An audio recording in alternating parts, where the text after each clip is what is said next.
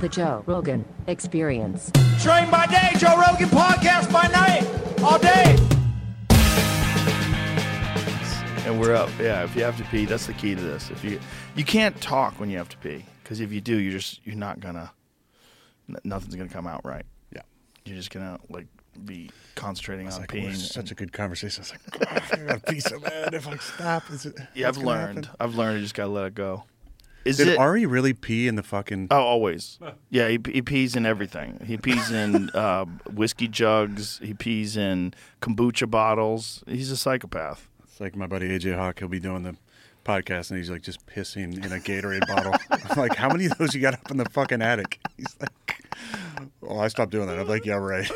When Matt Serra was fighting in the UFC, he uh, used to, you know, drink so much water that he would have to get up in the middle of the night to pee all the time. So he'd put like a bucket by the side of his bed. and just leaned off. Yeah, he just leaned off and pissed in something. I think maybe he had a jug, like a one gallon empty jug. I had a teammate who would piss himself in practice and games, and then spray a bunch of water to make it like he didn't piss himself. What? What a psycho. That's a guy committed to winning. I was like, oh, hey, Max is doing it again. Max is doing it. It's like, fuck, what is he? Did he let you guys know he was doing it? he at one point somebody's like, "What the fuck is that? Did you piss yourself?" It's like, uh, yeah. Like, how long have you been doing that?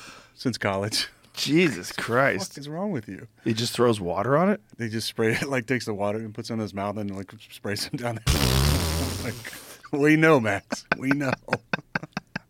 the fuck is wrong with you? Fucking athletes. You have to be a fucking crazy person. Yeah. I mean, especially I mean your line of work. You're you're you're playing like other than fighting, it's the most dangerous game. Yeah. Fighting a little more dangerous. Yeah, fighting's more dangerous. But not necessarily. You know, like for overall impacts, the kind of Just more, con- impacts more concussions, though. in fighting. Yeah. Yeah, I would imagine. Just the, the sparring and training. That's the thing that people don't really take into consideration how many times guys get hit in the head training. Depending on what gym they're from and how the gym operates, some guys they go really hard in the gym. And That's know, a lot of micro concussions Mhm. over and over. And then if you got one, then you get another hit. Do you ever spend any time in hyperbaric chambers? Yeah. I did a that? bunch. Yeah, Yeah. I did a bunch for my rehab. It was awesome. It helps a lot. Yeah. I think so. I mean, a lot of it's, I think, anecdotal, and but I know there's research. But it's not. It wasn't like I felt like, oh my god, I feel fucking incredible. It's like, no, I think it's helping. Everything's helping. Yeah. There was some research that was done in Israel about uh, lengthening of telomeres, where they put people on this protocol. I think it was like a 90 day protocol where they did 60 sessions in 90 days, and it showed that they their telomere length increased, which was consistent to uh, a change in age, a biological age of 20 years. Twenty. Yeah. I'm gonna jump in that thing. When I I, know. Home. Like, I don't know whether that. I mean, I've talked to Peter Attia about that. He's like, that doesn't necessarily mean you're 20 years younger. It's probably beneficial, but there's like, you know, but Peter's like very hard nosed, like by the book science. He doesn't leave any room for fuckery. he was Trust like late. He was late on the bandwagon for peptides. He's like, I don't know, but now he's in. You know, good. He's he's very willing to accept information, but he just wants to make sure that it's absolutely accurate before he talks. I respect that. Oh yeah, he's he's rock solid. Yeah. So you are how many months out since your injury? Almost five. Yeah, w- my wife was just here and we were talking about how we went to see your game. We set it up. We're gonna go see Aaron play. He's gonna be playing the Cowboys in Dallas. Let's go. We got all pumped up and Uh, four plays later. yeah. Yeah. How is it now? It feels good. It feels good. I can do everything except uh, sprint at a top speed. So um, the cool thing is, I the, I really attacked the rehab the first few months, and kind of wanted to go as hard as I could for two months to see where I was at, and also see where the team was at because my goal was to come back. Um, nobody has come back uh, really quick from that injury. Uh, most of the time, when it happens, especially during season, there's no need uh, to push a rehab because it happened the first week of the season. I said, you know, let's push this as hard as I can and see if I can come back in December at some point. So I kind of in my mind had circled Christmas Eve, which would have been 14 weeks post uh, surgery, and yeah, I worked really, really hard. I had a great surgeon uh, who did, uh, you know, a newer process where they kind of uh, attach, uh, anchor the the sutures through the tendon back into your heel, so it allows you to get on your feet quicker. Um, I did a lot of, you know, uh, other things to uh, speed up the rehab. I did hyperbaric chamber, uh, work with uh, Brig- Brigham at Ways to Well, who I, you know I know you're very good friends with, and saw him on the podcast here, and he's amazing. Um, I did some stem cells, did uh, uh, you know full time rehab up to eight hours a day with you know an incredible spot in LA and also at home, doing extra stuff. My diet was rock solid.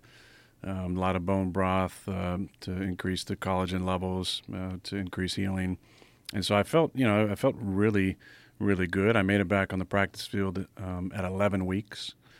Um, the way the NFL works with the IR, you can uh, have a three week window before they got to make a decision. So they designate you to return. You have three weeks before you get activated.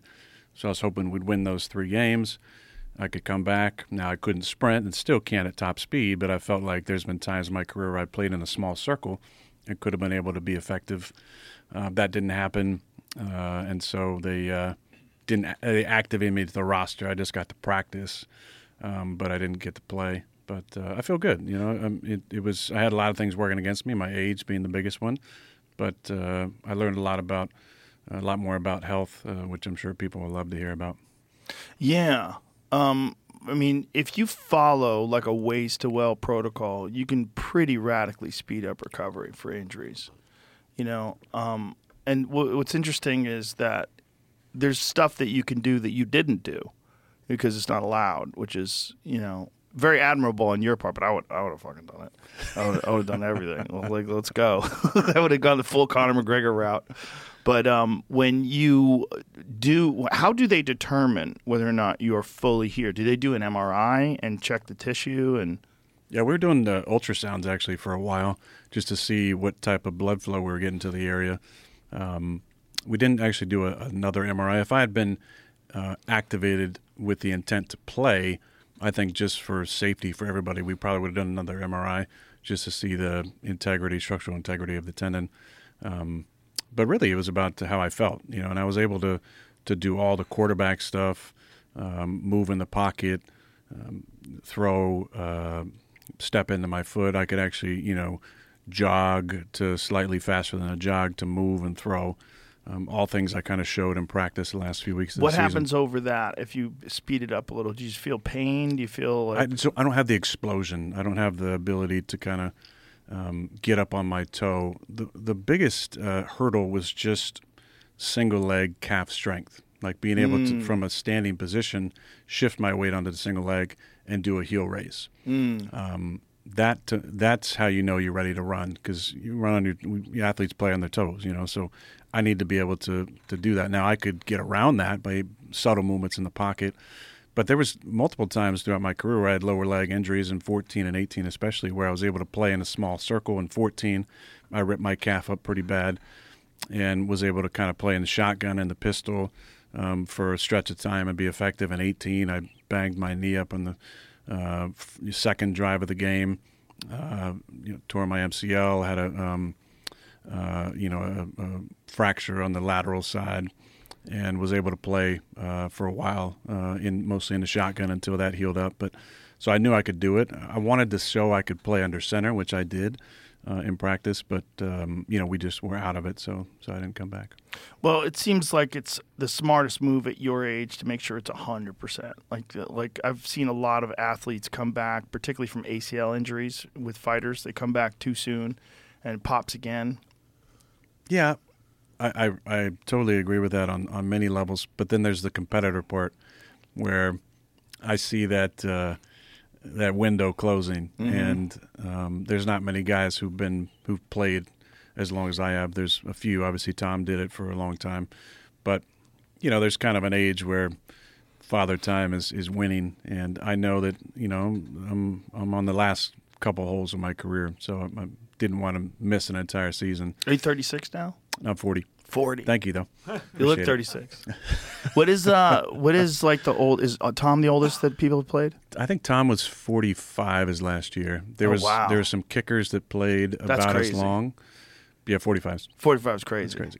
That's crazy. Because if you hear about a fighter that's 45, you're like, You hear about a fighter in their late 30s. It's kind of like Mm-hmm. except in the the juicy days, the juicy days of the UFC, there were some guys that they competed really well. well, there's like, still some guys that their are 30s. that are late late 30s. Yoel Romero Yo- is the uh, best That's what I was just going to say. I mean, But he's the freak of all freaks. dude, They need to study that guy in a I lab. know. I think you've said that before. Yeah, well, I, I've told the story so many times. People get annoyed if I bring it up. But I don't care. Bring it up. the UFC brought him to a doctor, and the doctor's like, "Where did you get this guy?" And they're like, "He's he's awesome, right?" And they're like, "No, no, no, you don't understand. Like, he, I've never seen a human being that's built like him." They said that his the tendon in his eyes were three times larger than a normal person's. His uh, eye fracture, he had an orbital fracture, was already healing by the time they were bringing him into the doctor. They're like, "This guy is just a freak." By the way, his neck is completely fused. So if you see when he runs, his neck Oh, is wow. completely stiff. His neck is totally fused, and that's some shit they did in Cuba like when he broke his neck. So he's got This is nice, Jamie. This is you guys. This is new, huh? This whole setup. no, no. It's always been like this. It's really but nice. I mean, he didn't even get into the UFC. I think he was like 36 or 37 when he fought his first fights in the UFC, and he's still fighting at a Didn't he world class fight level. when he? Didn't he rip his knee up and, and keep fighting? I don't And, uh, know. I thought he had like a ligament damage and kept fighting. Maybe that's somebody else. I don't know. He he's probably one of those guys that if he did, he wouldn't tell you. Yeah. You know that Cuban athletic program that he talked about. It it was a fun podcast because I did it with him and Joey Diaz. So he would talk in Spanish and Joey Diaz would translate it. Nice. Eh, but occasionally he would talk in English. But he was like, "They turn you into a machine." he was talking about the the Cuban program. Like, if you're competing for Cuba, if you're on the elite team, you eat three times a day. If you're not on the elite team, you eat twice a day. Wow. Yeah, yeah. you sleep in better places. You have better food, and so he's like, so the competition is just intense. That one? Broken leg and KO win over Luke Rockhold. He broke his leg. Jesus Christ. Wow. He broke his leg when he won? Huh. Broke his What did- shin. is that what it said? Yeah, police broke his shin after he checked. the Suffering kick. what he believes is a broken leg. Huh. Interesting. There's yeah. some good fights coming up though. Oh, yeah. Yeah, there's some great fights coming up. The Volkanovski Ilya Topuria fight, that's in next week. That's a big one. That's a big one. That guy, Ilya Topuria, is fucking terrifying. That guy's an animal. Yeah, but so is Volk. Oh yeah, no, he is. But it's like for Volkanovski, like I really would have wished he- hadn't taken that second fight Yeah. with uh, Islam on such short notice. To fight a guy like that with no training on ten days' notice just seems crazy. And then to get head kicked like that, it's just like, ooh. But then there's Robert Whitaker and Paulo Yeah. Costa, Geoff Neal and Ian Machado Garry. That's a big fight too. Those are good fights. Where is it? That's in Anaheim. Mm-hmm. Nice. Merab and Henry Cejudo. Are you doing that fight? Yes, sir. I mean, it's one of the rare times I go back to that communist shithole, commonly known as California. That fucking place is so crazy. You know, you can't get these. I had a friend of mine, my friend Moshe, was here the other day, and he's like, "Oh, you have flavored uh, Can't get nicotine flavored out there. You can't get flavored nicotine. Yep. Imagine, you can't get flavored nicotine. I think it's because of the uh, the vaping, right? They want to cut What down the, vape. What the fuck? What does that mean? I don't know. The, what does that mean? I'm a grown man. You're telling me that I can go buy whiskey, but I can't get flavored nicotine?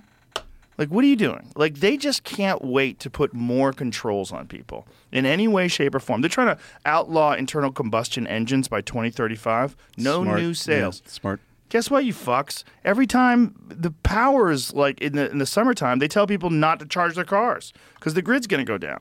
Like, what are you going to do? You're going to do a radical upheaval of the grid in 11 years? No, you're not. I'm sure Newsom can get it done. Yeah. They're just talking. They just, it's like literally every goal is to just say the right things, check the right boxes so people think you're green. You're green and you're all DEI'd out.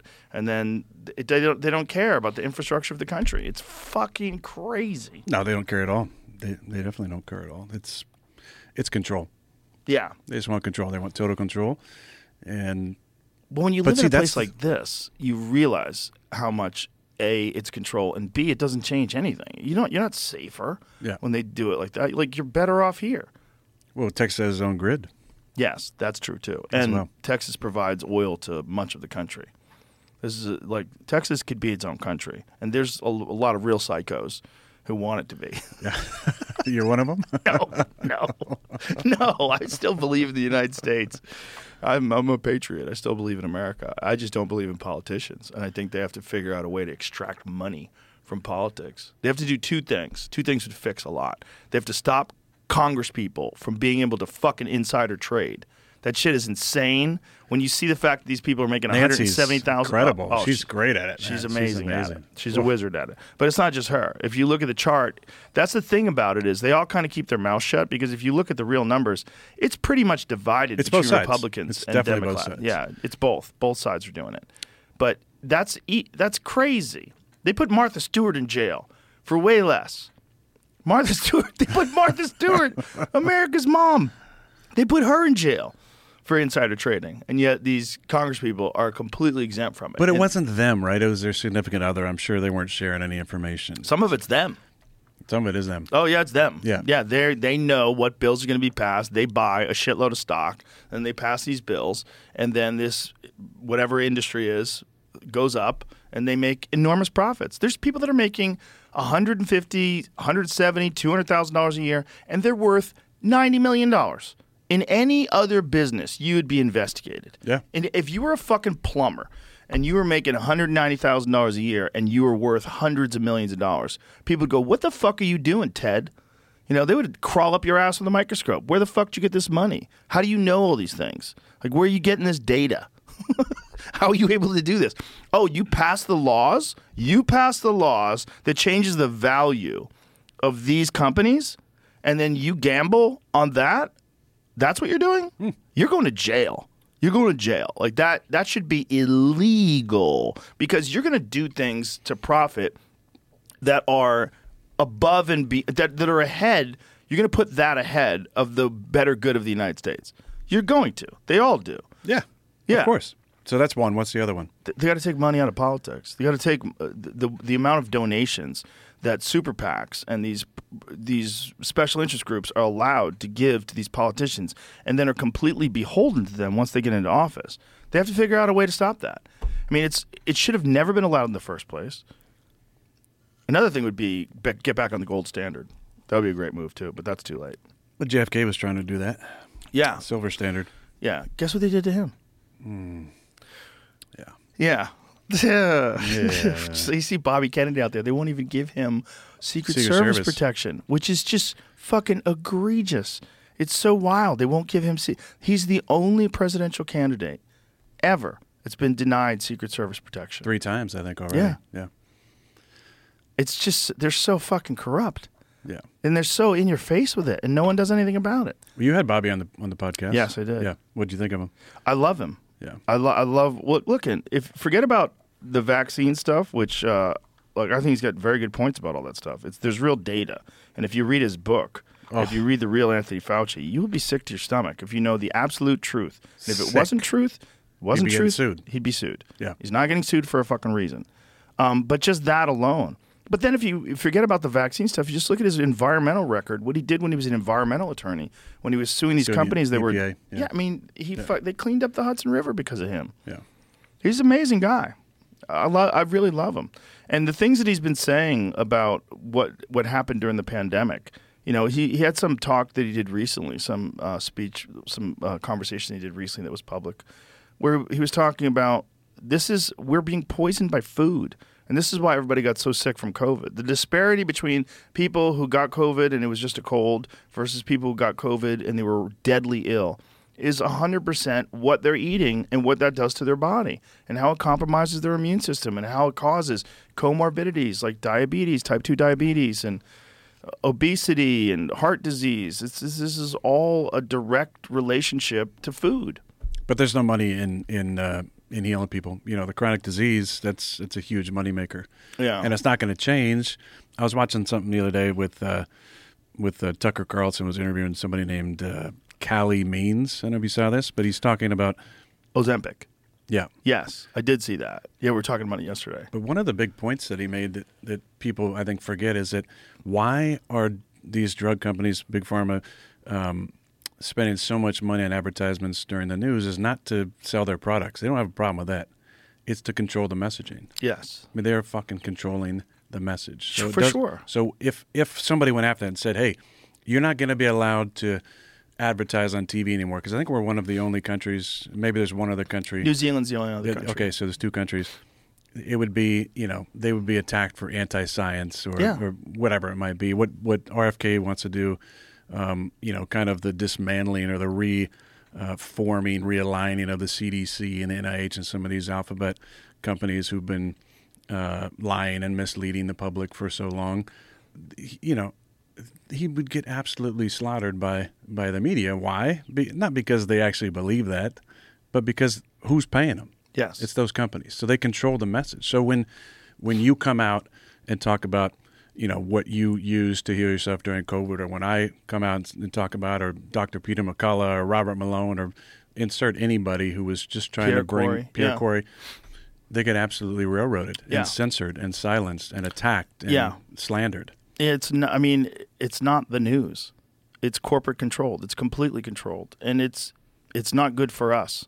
And the fact that people went along with it because they thought ideologically that that group of people aligned with their side, and the other side was Donald Trump and the MAGA and the vaccine deniers and all all the craziness that they attributed to that. I mean, it's really kind of brilliant the way they've pushed this propaganda. But at the end of the day, it's not beneficial to, to the greater good of society. If the if the media was legitimate, they would be talking about one of the biggest crises that's happening in this country right now, which is a massive increase in all cause mortality. Yeah. It's a massive increase, and they're completely silent on it. It's like in some age groups, it's a 40 plus percent increase in all cause mortality heart attacks, strokes, cancer gee, what what do you think happened that changed where all of a sudden there's this massive increase and it coincides with something else? Don't you think maybe they would investigate that? Wouldn't don't you think that like you would have some sort of investigative reporter that dives deep into this and gets to the bottom of it? No, they can't because they're of what captured. you said. They're because captured. they're captured. They're totally Yeah. captured, hundred percent. And yeah, it's just money. on and on and on through this whole thing. My my thing is this: is you know, all of us who've been attacked for our position. To all those people, what do you think the fucking motivation is? Yeah. I mean, I, you know, just look at my own situation. Like, I lost friends, allies in the media, millions of dollars in sponsorship because I talked about what worked for me and my own beliefs and my own health reasons why I didn't get vaccinated. Oh, by the way, you were right. Yeah. You were right. Look, you didn't need it. Look how quickly you recovered. You were fine. And same with you. Yeah. And what did they do? They changed the color of your face. they, they vilified all early treatments, including a medicine that has one of the safest profiles Yeah. out there. That the, the, we've talked about it. The guy who invented it got a Nobel, Nobel Prize. Prize, yeah. they were using it all over the world in Uttar Pradesh, in Africa, and Oh, various yeah. places. And that's what you do during a pandemic, right? You find ways to repurpose drugs Yeah. for early treatments. But now they couldn't do that because if there's an early treatment, then they can't get the UA. Drugs that have been proven to have antiviral properties. Yeah. I But mean- what's the motivation for Peter McCullough, who got vilified? What's the motivation for Robert Malone? Like, Well, if you know Peter McCullough, Peter McCullough is like that guy has standards and morals and ethics. I mean, Yeah. he is a rock solid guy. and he actually treated patients too. actually treated patients. He's also the most published doctor in history. Yeah. In his particular field of study. But like, what's what do you, what is the the conspiracy on that about motivation? Like, what do I get out of Yeah. what Well- do you get out of, out of sharing what you share? Well, I didn't think anything was going to happen uh, when when that it happened with me. I knew that people were upset at me because I was hesitant to take the vaccine, but that was because two people I knew got strokes. Yeah. I wasn't initially hesitant at all. I was set up to take it. I was set up to take it by the UFC. By the UFC, yeah, I you said that, I was yeah. ready to do it. I was like, okay, shoot me up. I was going to have them do it to me. I thought of it like a flu shot. Like uh, if I was about to do the UFC and they said, "Oh, you have to take a flu shot before you go to the UFC," I'm like, "All right, just stick me." I didn't think it was going to be a big deal. And then they they said, "Well, in two weeks when you're back, just come early and you come to the clinic." I said, "Okay, we'll do that." And then within that two weeks, it got pulled. Yeah. Luckily, You know, but it's not just those two guys. I know a lot of people now with pretty severe vaccine injuries. So and, do I. And so many people have reached out to me because of what happened to me. Celebrities that wanted to be quiet about it. You know, people that are like really hesitant about talking about it openly and publicly, but they were really scared. Like people that have like real serious problem. I have two friends that have pacemakers now. Yeah, I remember Yeah. you talked about that. They're like one of them's in their thirties, right? Yeah, he's a, a dentist. That's not fucking normal. No, it's not normal. It's not normal for your all. heart to stop for nine seconds at a time. He's a thin, healthy young guy, and all of a sudden his heart starts fucking up. Why does nobody care about that? Well, everyone's scared. There's people that are scared because they took it and they're worried that they have a ticking time bomb and they want any information, any information that refutes that and that confirms that they made the right choice. Also, they did make the right choice morally and ethically when they did it. They did it because they thought they were doing the right thing. Everybody has to do it. We're going to protect everyone. If we all do this, this is going to get us out of the pandemic. Because the news media was being used by these pharmaceutical drug companies to push a very specific narrative. And they didn't do any critical thinking. They didn't step outside the box. They didn't talk to any scientists that differed. They all just stuck with whatever Fauci said, whatever the NIH said. And they also demonized people who were saying things that have been proven to be absolutely correct, like the fucking lab leak theory. If you brought up the lab leak theory, you used to get banned from YouTube. Now it's widely accepted by everyone. Everyone. so is all the all the conspiracies that that got people censored and kicked Yeah. off. So many of them have been proven to Yeah. be true. yeah. And I agree with you. So many people thought they were doing the right thing. They Yes. thought, "I'm doing my part. This is what we're supposed to do. Two weeks Yeah. stop the spread. You know, to, you know, Yeah. I'm, I'm full on board." We're all together. But let's look at what happened. And people are always like, "Why do you keep fucking bringing up the vaccine?" For multiple reasons. But listen, this is a playbook that now we have for the next time they fucking try and do this shit. Right. Don't forget about this. Well, Don't they're forget talking about. about, disease Disease X, X. now. What is that? When was the last time they were talking about a disease that doesn't exist, that's not affecting anybody, that's that literally there's no one sick, there's no one dying, and they're talking about how it's coming. Well, just watch what Bill Gates does because last time he invested fifty million dollars in in a in a company, Yeah. he made a pretty good score, and then he pulled all his money out. And then he started disparaging the effectiveness of the vaccine After he pulled his money out, though. after he pulled his money out, and he also started saying the va- that the virus wasn't as bad as we thought it was. Yeah. Oh, gee, how convenient. Yeah, what happened to the flu? Yeah, flu went away. Zero cases. it's crazy. I mean, It is pretty crazy. but we can't we cannot forget about what happened no. because this is what they're going to do next time. Well, the big loser in in this, besides the people that lost their jobs and their businesses closed and people lost their lives, the big loser has been mainstream media because the trust in mainstream media is at an all time low. I mean, they are laying off journalists left and right. No one wants to read the newspaper anymore. No one believes them. CNN lost all their big hosts. It's like they lost, and they by- lost their streaming service. yeah, well, that was that was hilarious. They dumped money into something to get people to pay for something that no one wants for free. Yeah. And it was like Anderson Cooper's book club. Like, what the fuck are you doing? If I was if I was a shareholder in CNN, How much? Only ten dollars a month? Okay. Yeah. I was like, what the fuck are you guys doing? Do you really think anybody's gonna pay for CNN? Like, No. what are you offering? Nobody watches now that Trump's not. I No. mean, the numbers they get are so small. That's why, you know, it's it's platforms like this that are actually bringing the information that people want to watch instead of watching the fucking news like people used to trust in. Yeah, there's six o'clock nightly news, and I'm gonna get this story.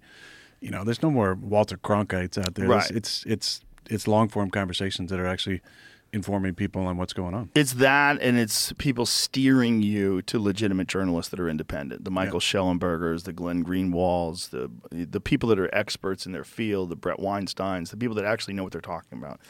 But it's just a weird landscape that we're in now that dis- didn't exist before, where we don't we, we we're absolutely sure that you can't trust the mainstream media anymore. We're absolutely sure of that, and even boomers know that now.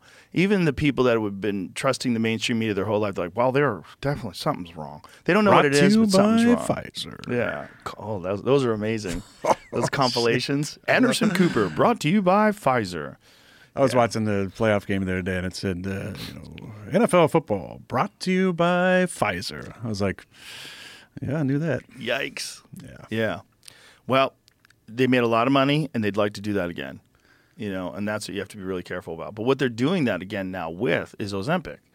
and they're making a shitload of money off of this drug that essentially paralyzes your fucking stomach. It, it slows your body's ability to digest. It causes a host of gastrointestinal issues for some people, all sorts of weird side effects. People have died taking it, and they're pushing it, and they're pushing it even on kids. They're, it's like a primary weight loss strategy for obesity. Instead of dietary change, instead of realizing like you got to get better the same way you got sick. How'd you get sick? You took a bunch of bad food. You get here's how you get better: eat only good food. You know, see how you got fat. Exercise. You had too many calories. This is how you you got to lose weight. So you have to have less calories in than you're burning, and you got to exercise. And you got, how about start drinking water? Stop drinking soda. We, we had this chart up yesterday of uh, how many people uh, on food stamps buy soda, like how much of food stamps is spent on soda. It's fucking crazy. It's like poor people just drinking poison, drinking sugary poison. But see, that's part of the, the problem too. You look at not just what they pushed you know, or what they closed down during the the, the lockdowns. You know, you had uh, what was open. You had fast food restaurants open. Yep. Like you had fucking processed food places open. But but the food that's actually the best for you, oftentimes, is the most expensive. Yeah. So you have to find a way to, whether it's doing all out, you know, tariffs on certain extra taxes on certain types of products, or, you know, I don't know how you're going to change the farming system, uh, especially with Bill Gates being one of the biggest farm landowners there, and he's pushing, you know, insects and uh, his uh, uh, what's it called Apeel thing that he's putting on all the, all the all the fruit and stuff. But the problem is, that in order to eat healthier, you have to spend more money because Well, the shitty food is the is the least expensive. What scares the shit out of me is what they're doing to farmers in Europe, like the Dutch farmers. Like Yeah. in, in Ireland, they're telling farmers that they have to kill cows because they have too many cows and they're contributing to the the, global warming. See, the guy had, uh, I think he was in Congress who was interviewing somebody and asking these, you know, climate change people about uh, how much CO two Yeah. is, you know, and and, and They don't they're know. way off. Yeah, they're way know, off. and and and they're making the decisions. Yeah. And they, they, they literally are just, it's completely ideological. The ideological battle, the demon that you're fighting is climate change. And we must do something to stop climate change. Meanwhile, India and China aren't doing a fucking thing. No. And they're contributing to most of it. Literally, most of the carbon that's being released. Like, if you look at the amount of fucking coal plants that China has, they're opening up new ones. They have hundreds of them in construction. wasn't that the whole point of the uh, what was it in Paris? They had some sort of Climate Accord. yeah, and but it wasn't taking effect, or there was different rules for other countries, Yeah. but we had to adhere to something that nobody else was adhering to. It's control. But And- that's what we've been doing the last. If you look at, I saw some some, uh, you know, something on uh, on X about like what they were telling us in the '60s and the '70s and the Mm-hmm. '80s. The world was always going to end based on something, you know, and they, and now it's it's this climate change. We got to change the you know the way we live in order for us to keep going. It's like they've been doing this for the last five decades. they would like to control the food the food system and there's a tremendous amount of money in controlling the food system and if they could get you to only buy their food and they can convince you that their food is somehow or another emits less carbon and and come up with some fucking Hollywood math that shows you that this is the only way to do it and this is the way out of this. Well, I just learned something uh, online that if you grow your own food, actually your carbon footprint is uh, much greater than. Uh, I posted that on my Instagram, and it got Oh, fact checked. sorry. It got No fact checked. Yeah, not I don't see the fact check, but if someone goes to my page and sees that, it says something about like p- partially true or not. Like, listen, it's a fucking article that was in whatever newspaper it was that I saw, and I was like, this is hilarious. Like, they're t- how is that even possible? crazy is that? How is it even possible that it emits more carbon? You're literally growing plants in the ground which take carbon dioxide and convert them to oxygen. Yep. That's all you're doing. You don't have any heavy machinery. You're growing your own food. So you just got a little garden. So you growing your own food Don't do releases it, Joe. more Do carbon. not do it. I don't even know how they did the math. Like, how the fuck did they even say that? I do, what does it say if you go to my page and it says it's fact checked. I don't see a fact check. Oh, it's definitely fact checked. I just checked. My wife showed it to me. I know, I'm just saying. I, don't, I didn't see it. I just checked on my phone too. I don't see it. Well, maybe they took it down because people freaked out. Yeah, there it is. Five times greater. Blah, how's it possible? You're literally growing something that takes oxygen and puts it out into the air. it converts carbon dioxide to oxygen through photosynthesis. That's literally what it does. It's literally what plants do. They make oxygen. Think about that. What if you didn't? What if you didn't have? Everybody's got lawns, right? What if the lawn, What if you had your own fucking garden? Yeah. Like how how different would would things be? Well, you'd be a lot fucking healthier. Yeah. You'd be a lot healthier if you're eating stuff that doesn't have fucking all kinds of herbicides and pesticides sprayed all over it. You know that when they've done these tests, when they check people's blood, some insane number. What is it like? Ninety something percent of people they tested had glyphosate at detectable levels. Yeah. And glyphosate's nuts. Like it's they fucking spray that shit on everything, and it's it's crazy. That's that's really bad for you. I mean, you know who owns Monsanto, right? It's Bayer, right? Yeah. Yeah. Bayer, the same people that during the Holocaust were, I mean, the Brigham talked about that I on know. my podcast, where they took these people that were in the concentration camps. They took 150 women, they tried their drugs on them, killed them, and We they need- said, we need more. We need more. and need they more. sent them more. So he sent them more. So that company, Bayer, did that. Yeah, During the which was taking a bunch of heat because their Roundup is killing people. Yeah. Yeah. It's. How do uh, you how do you change that? I mean, that's well, you need a guy like Bobby Kennedy in office. yeah. But boy, they would put him in a convertible and take him through a ride through Dallas quick. I don't know. I would think at some point though, that's wouldn't that start? Well, I think at some point in time, people, People, are, get- waking. they're yeah. waking up Yeah, to certain things. There's still the loudest group is is not the majority. I, I really don't believe it. I think there's a silent majority that's like, fuck the media. Legacy media lies nonstop. yeah, Big Pharma doesn't have our best interest in mind. Politicians are all corrupted, the majority of them. Like people are waking up, I think, slowly. It's just Yeah. they're not the loudest. Like like I was telling a friend, I said, "Who do you know in your life that spends their days online trolling accounts, commenting on posts, commenting on X?" nobody. I don't know anybody like that who like spends their life n- negative commenting, but those are the ones that get amplified and talked about. But I'm like, that's not that's not a uh, the swath of the population that's like the majority. That's no, a it's very fucking- unhealthy small minority people. Plus, a lot of them are paid.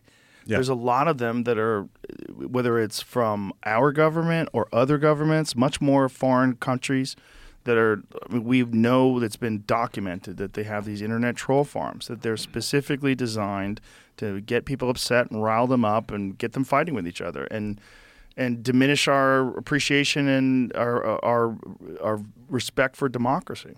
What was the quote you talked about that uh, was what was it? 1950s, the Russian guy. Or was Oh, it Yuri in- Bezmenov? Yeah. Yeah, 1984. Hey, oh yeah, 1984. Yeah. Or he, I think it was 82. But whatever it was. 84 sounds better because it's Yeah. kind of it's perfect Yeah, Orwellian. perfect, yeah. well, Yuri Bezmenov, he he explained the the subversion. He and explained it was a how it works. multi-decade Mhm. plan, right? Yeah. to slowly turn the country. And back then it was looked like nonsense. Like Yeah. what are you talking about? Yeah. But now it absolutely everything he said in the 1980s has come to be true. Yeah, and the Soviet Union has done it. They did it. they did it to us. They they fucking injected the universities with Marxism. What do you think is going to happen with this? Uh, if Tucker really did interview Putin, Uh, I think he did. Yeah, He's I over seen a there. tweet where he said something like, "Why I did." I should- it's not out though. But what's right, the crazy interview? is the way CNN is already trying to spin it, like you know that Tucker, Carl, you know Putin's biggest fan, Tucker Carlson, a fan of Russia. You know they're trying to. Sp- Oh. They they they're, Use the McCarthyism tactics. yeah. Oh, he's over there. He had an interview with President Okay, Russia yeah. Vladimir Putin. Do you know that um, he said that the NSA or the CIA, whoever it was, got into his His signal, signal account? that was scary because yeah, that's supposed to be encrypted. yeah, But nothing's encrypted anymore.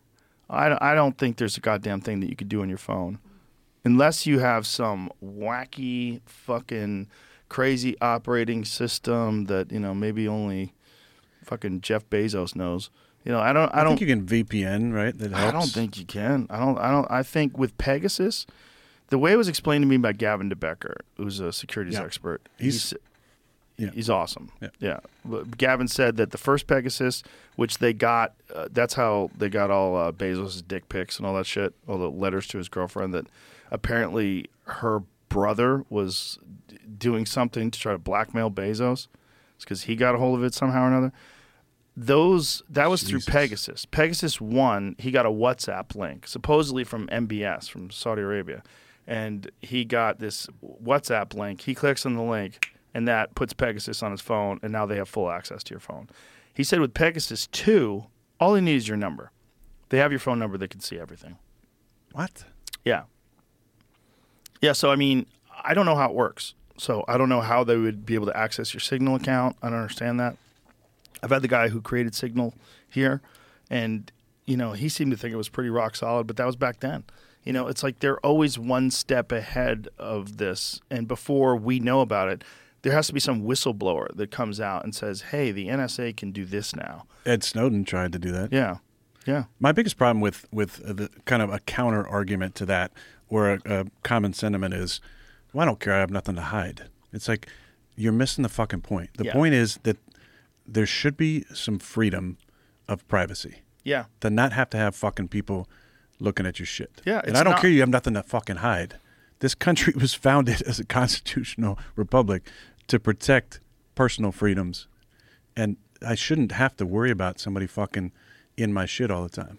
Well, that's one of the things that they did that was very insidious after 9 11. Because after 9 11, they passed the Patriot Act and They the had that thing dialed up right Yeah. away. Oh, they had it ready. Because they had tried to push that before and it, nobody wanted it. And then when 9 11 came around, they just rolled all those, all those bills, everything that they wanted to do, they just chucked it into the Patriot Act. And then the Patriot Act 2, which is even more draconian.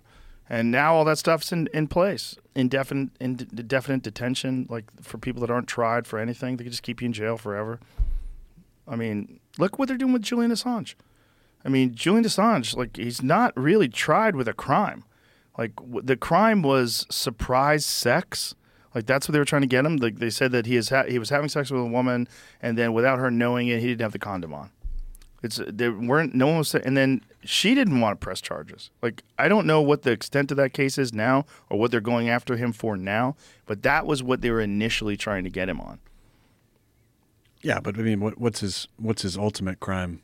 His ultimate crime is Is that he- letting people know that What the hell's going on? yeah, there's a lot of well, there was also that the collateral murder video. People had a really hard time with that, where they gunned down those uh, reporters, and then you could hear the soldiers saying, "Yeah, you shouldn't have had kids there," when they're shooting up that van. Like, Yeah.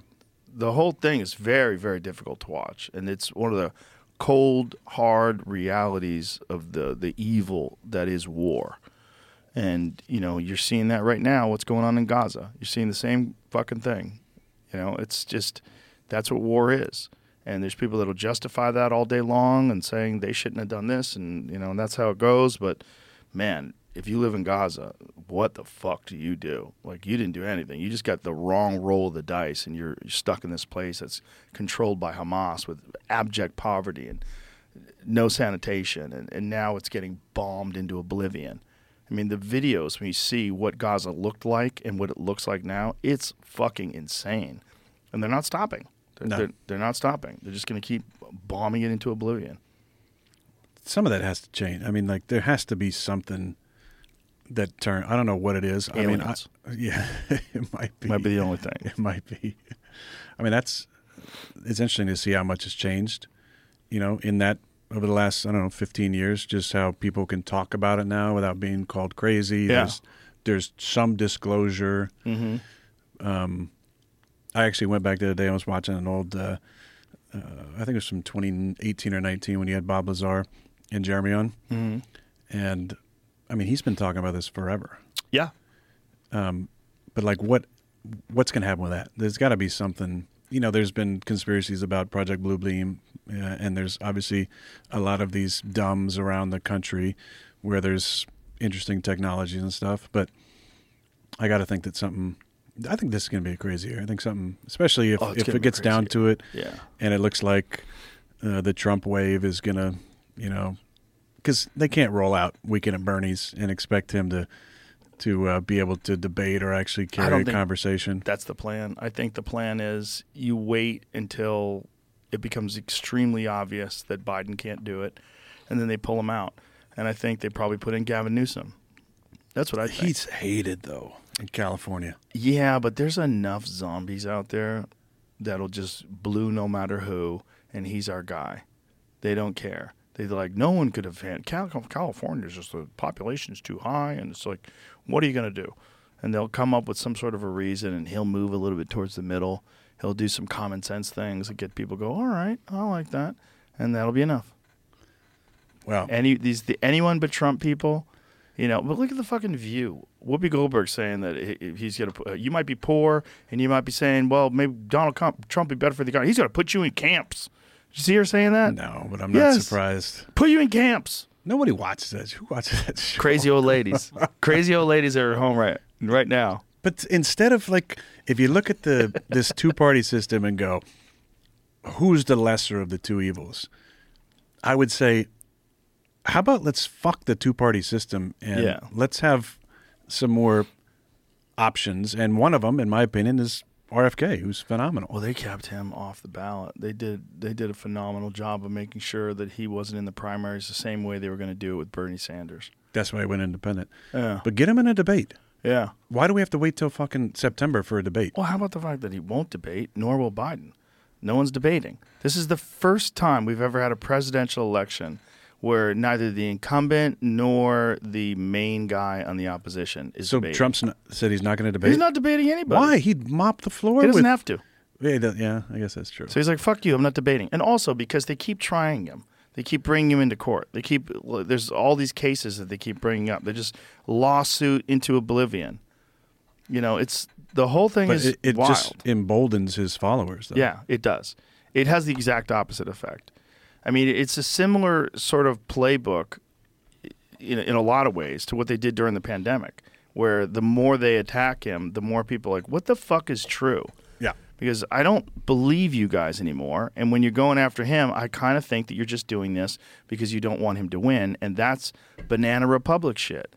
When you're prosecuting your political opponents, specifically because you don't want your political opponents to be able to make it to the vote, that's banana republic shit. That's But that's, what we're living in. yeah. We have a, a captured media system. We have a captured uh, medicine system.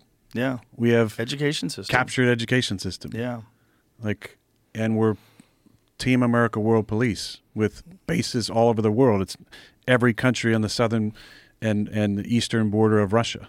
What I'm hoping is one of the things that's happened over the last few years specifically is the deterioration of the trust of media because of the access to information that people have now, where it's just undeniable. At a certain point in time, they have to admit certain things, like lab leak theory. They have to admit certain things. They're they're avoiding, like the plague, this all-cause morca- mortality increase. But enough people are aware of it. Enough people know people that have been vaccine injured. Enough people know people that have died. Enough people know young people that have had heart attacks. Where it's there's enough suspicion and there's enough pause where people are reconsidering and then there's been this silent shift to the center of people that were like radically left. Friends of mine that i had yeah. in california that were fucking so left far left and now they're like ready to vote republican. They're literally ready to vote republican because they don't want this anymore because they see where this is going. My hope is that with AI and with even more access to information, because the, the information just streams and it moves on and innovation moves on no matter what we do, that it's going to get to a point where lying is virtually impossible. And I think that's where this kind of emergent technology leads us to, unless some other superpower gets a hold of it before we do. But don't you think one of the, I agree with you 100%. I would just say with AI, haven't we seen enough examples already of some hardwired coding of information that is like a little bit woke? Yeah, they we have, we have. But then there's Grok, which is uh, Elon's AI, which is the opposite of that. Is it? I haven't seen that. Yeah. Yeah, I haven't used it either, but the idea is that it's supposedly the antidote to that. I think there's enough people that don't want that. And it just, as time goes on, look, even the fucking New York Times wrote a major story about detransitioners. So people that were convinced at an early age that they were trans and now they're detransitioning and their lives are ruined. Their bodies ruined. They can't have children anymore. They lost their breast. They lost their penis. It's, it's in fucking sanity. They just insane. took they just had a, an eight year old kid that was taken away from his father because the, the father doesn't want the boy to be on hormone blockers and the mother does. It was happening in Canada for a while. Now Oh, yeah. I've seen some some cases in the states, which is This is what Jordan Peterson was warning people about in 2016 when I first met him. yeah. And everybody was like, why do you care about what's happening in colleges? This is just a fringe things that are happening in colleges. I'm like, those people are going to graduate and they're going to enter into the workforce, and it's a new mentality that exists. It's not a f- objective reality mentality. It's an ideologically based mentality that's going to change the world at large unless we stop it in its tracks. Like they're not looking at reality. The fucking detransitioner thing, the fact that it's in the New York Times is big. But do you know why? I mean, there's a whole story that somebody wrote about it. It's because of trial lawyers. Everyone's going to get sued. And it's going to be a big fucking problem because you've thousands of people that have unfortunately given into this. Kids are extremely malleable. They're extremely easy to manipulate. They're extremely easy to influence. We've always known this. It's one of the reasons why you don't let children get tattoos. It's one of the reasons why you don't let children join the military. It's one of the ch- reason why you don't let children have children. It's one of the reasons why we have ages of consent because we know that they're not young enough, they're not or they're they're not smart enough, they're not old enough to make their own decisions. They can be, be, be manipulated. So if they can be manipulated that way, why the fuck would we think they can't be manipulated by this emerging market, which is gender care, this gender affirming care? Have you ever seen the map of like gender care from 2007 versus 2022? Have you ever seen that? Yeah, I saw it somewhere. Yeah. Here, I, I can send it to you, Jamie, so you can take a look at it. But it's fucking bananas. It's a business. My friend, who is a doctor, told me that his friend, who is a plastic surgeon, who moved into gender transition care, he told me the difference between what that person gets paid for an arthroscopic surgery versus what they get paid for a gender transition. I forget what the number was for arthroscopic surgery, but for the gender transition, he gets $70,000 every time he does this. And he goes, and this guy is raking it in. He's doing them all week. It's uh, it's it's And so scary. It's the you know the cure to all that ails for a lot of people. They think, oh well, this is what's going to fix me. I'm fucked up. Why am I fucked up? What's wrong with me? What's my problem? Oh, I'm really a girl, or oh, I'm really a boy. And you know, kids want to be. They don't want to be an outsider. They want you know Exactly. the, the it's kind of in vogue to be non-binary or whatever the 30% of kids today recognize themselves either as trans, gay, bi, or non binary. 30%. Now look at this. yeah The pediatric gender clinics in 2007, there was two. One was in Virginia and one it looks like it was in Massachusetts and now look at them. They're all over the country. And this is in 2022. I mean, that's that's crazy. The idea that this is just they're recognizing there's a problem that didn't exist that existed all the time but wasn't being treated. That's nuts.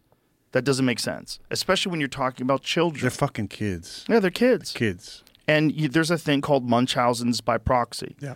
You know, where women, sick women, will make their children ill. They will do it on purpose so that they get attention for their children. There's been women out there, evil, crazy people, that have poisoned their children. Yeah, I've seen a couple of the documentaries about it. It- It's nuts. Yeah. It's a psychological disorder, just like gender dysphoria. It's a psychological disorder. It's always been listed as a psychological disorder. And now in 2024, everyone who is a man who thinks he's a woman is brave and amazing. No one's sick. So you're allowing people that are absolutely perverts and sex offenders to go into women's locker rooms with a heart on, and no one can say anything. And if you say something, they will protest your business and shut you down. There's no room for any nuance. There's no room for someone to say, hey, listen, for some people, there's clearly this thing in them that makes them feel like they're in the wrong body. And if we are compassionate and if we are kind, we would want that person to be able to express themselves in any way they, they want that makes them feel better, that helps everybody.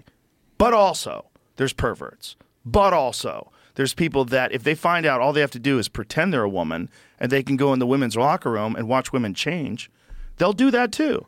You see, I'm sure you've seen the guy in Canada, the Yeah. 50 year old man that identifies as a 15 year old girl Yeah. and got to change in the young girls' locker room and got to compete with these young girls.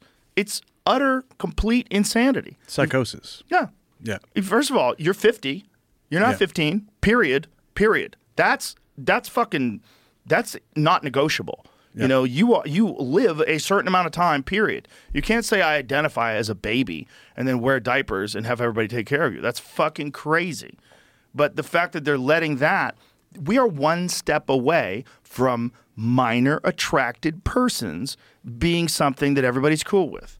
Because that's also on the agenda. And every now and then they sneak that out there. Every now and then you'll see it in universities, see people talking about it. We have these this is this one maligned group that has no Yeah. support, minor attracted persons. Yeah.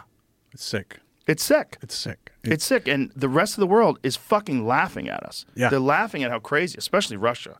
They think it's hilarious. They're I- I- laughing at how ridiculous. I bet you. Putin's probably going to say something about that in this interview. I hope he does, Yeah. And he would be right. I just don't. I, I, I don't know why they're just so hell bent on going after the kids. Obviously, there's I think it's money. there's huge money in it. I think it's money, and it's also the the waving the flag of woke. You know, I mean, it's just it's it's crazy. It's really weird. But It's you've, really you've weird. had people on here talk about the development of the brain, right? And Yes. and, and it, it's all the way to what twenty 25 for men. You- Yeah. Young, women develop earlier. They they they they get their shit together quicker, but we know that in real life. Yeah, There's something about men we don't get it. I mean, I, I. I think back to the time when I was 21. Yeah, I was a fucking idiot. Yeah. yeah, just pumped up, full of hormones, and just driving too fast and doing stupid shit. Yeah, that's why they get young men to go to war. They Yeah. don't know any better. yeah. Yeah. But leave the kids alone. Leave the fucking kids alone. Especially, you know, what's really hilarious? There's this guy that interviewed uh, all these people and said, uh, Do you believe that um, it's okay to encourage young people to transition? All these blue head, blue hair people, like, Yes, I do. To Catholicism? and they're like, No. Oh, I love it. And they were doing the same thing with t- tattoos. Do you think 12 year old is too too young to get a tattoo? Yeah, they don't know any better. But what about change their gender? Yes, they know. Okay, okay. It's just ideology, man. It's just like it's. You might as well be a Scientologist. You might as well be a Mooney. It's the same thing. It's Yeah. the same sort of religious like thinking that exists in all sorts of groups of people that we call cults. But we don't want to call these hardcore leftists. We don't. We don't want to call it a cult. But Marc Andreessen had a really good analysis of it on the podcast where he said it has everything that every cult has.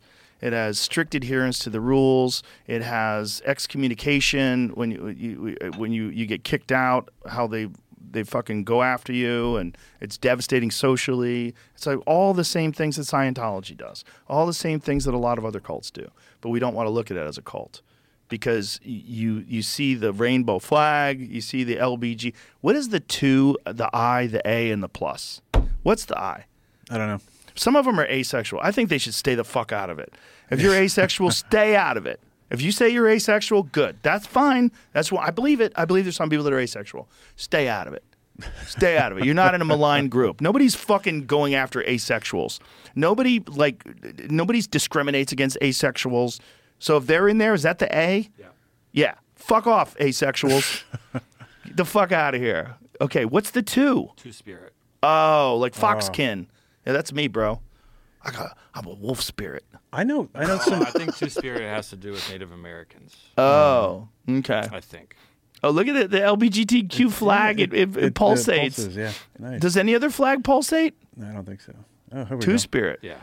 Uh, a modern Pan- Indian umbrella used by some indigenous North Americans to describe Native people in their communities who fulfill a traditional third general ceremonial um, and social role in their cultures.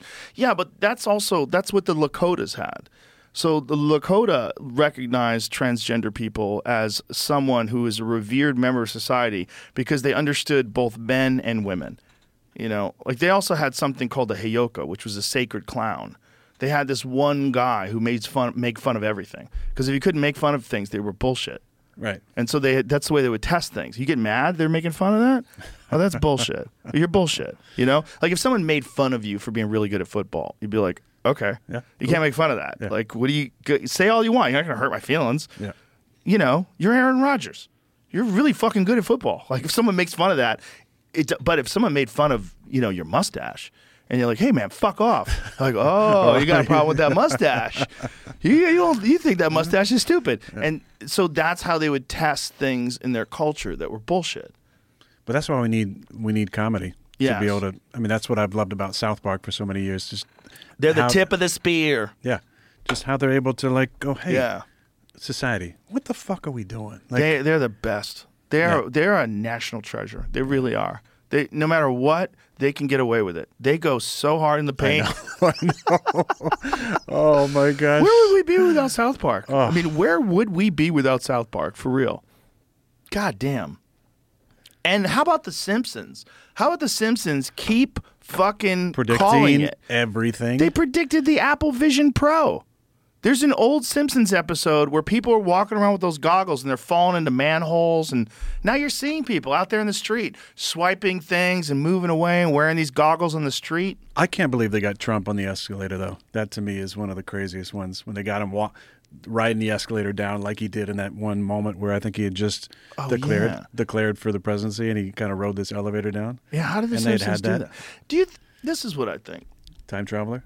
I don't think time traveler, but I think that if you're so This one into right here. here it is. Yeah. Look at this. They they literally had Trump waving. It's the same photo. It's so crazy. God, that's so nuts. Oh, wait a minute. People think the Simpsons predicted Trump's Trump's win, but it's what? What does that say, Jamie, on the right hand side? What are they saying? It's not true? It's not true. Viral image claiming the show, scroll back up, called the 2016 electoral map has nothing to do with Trump.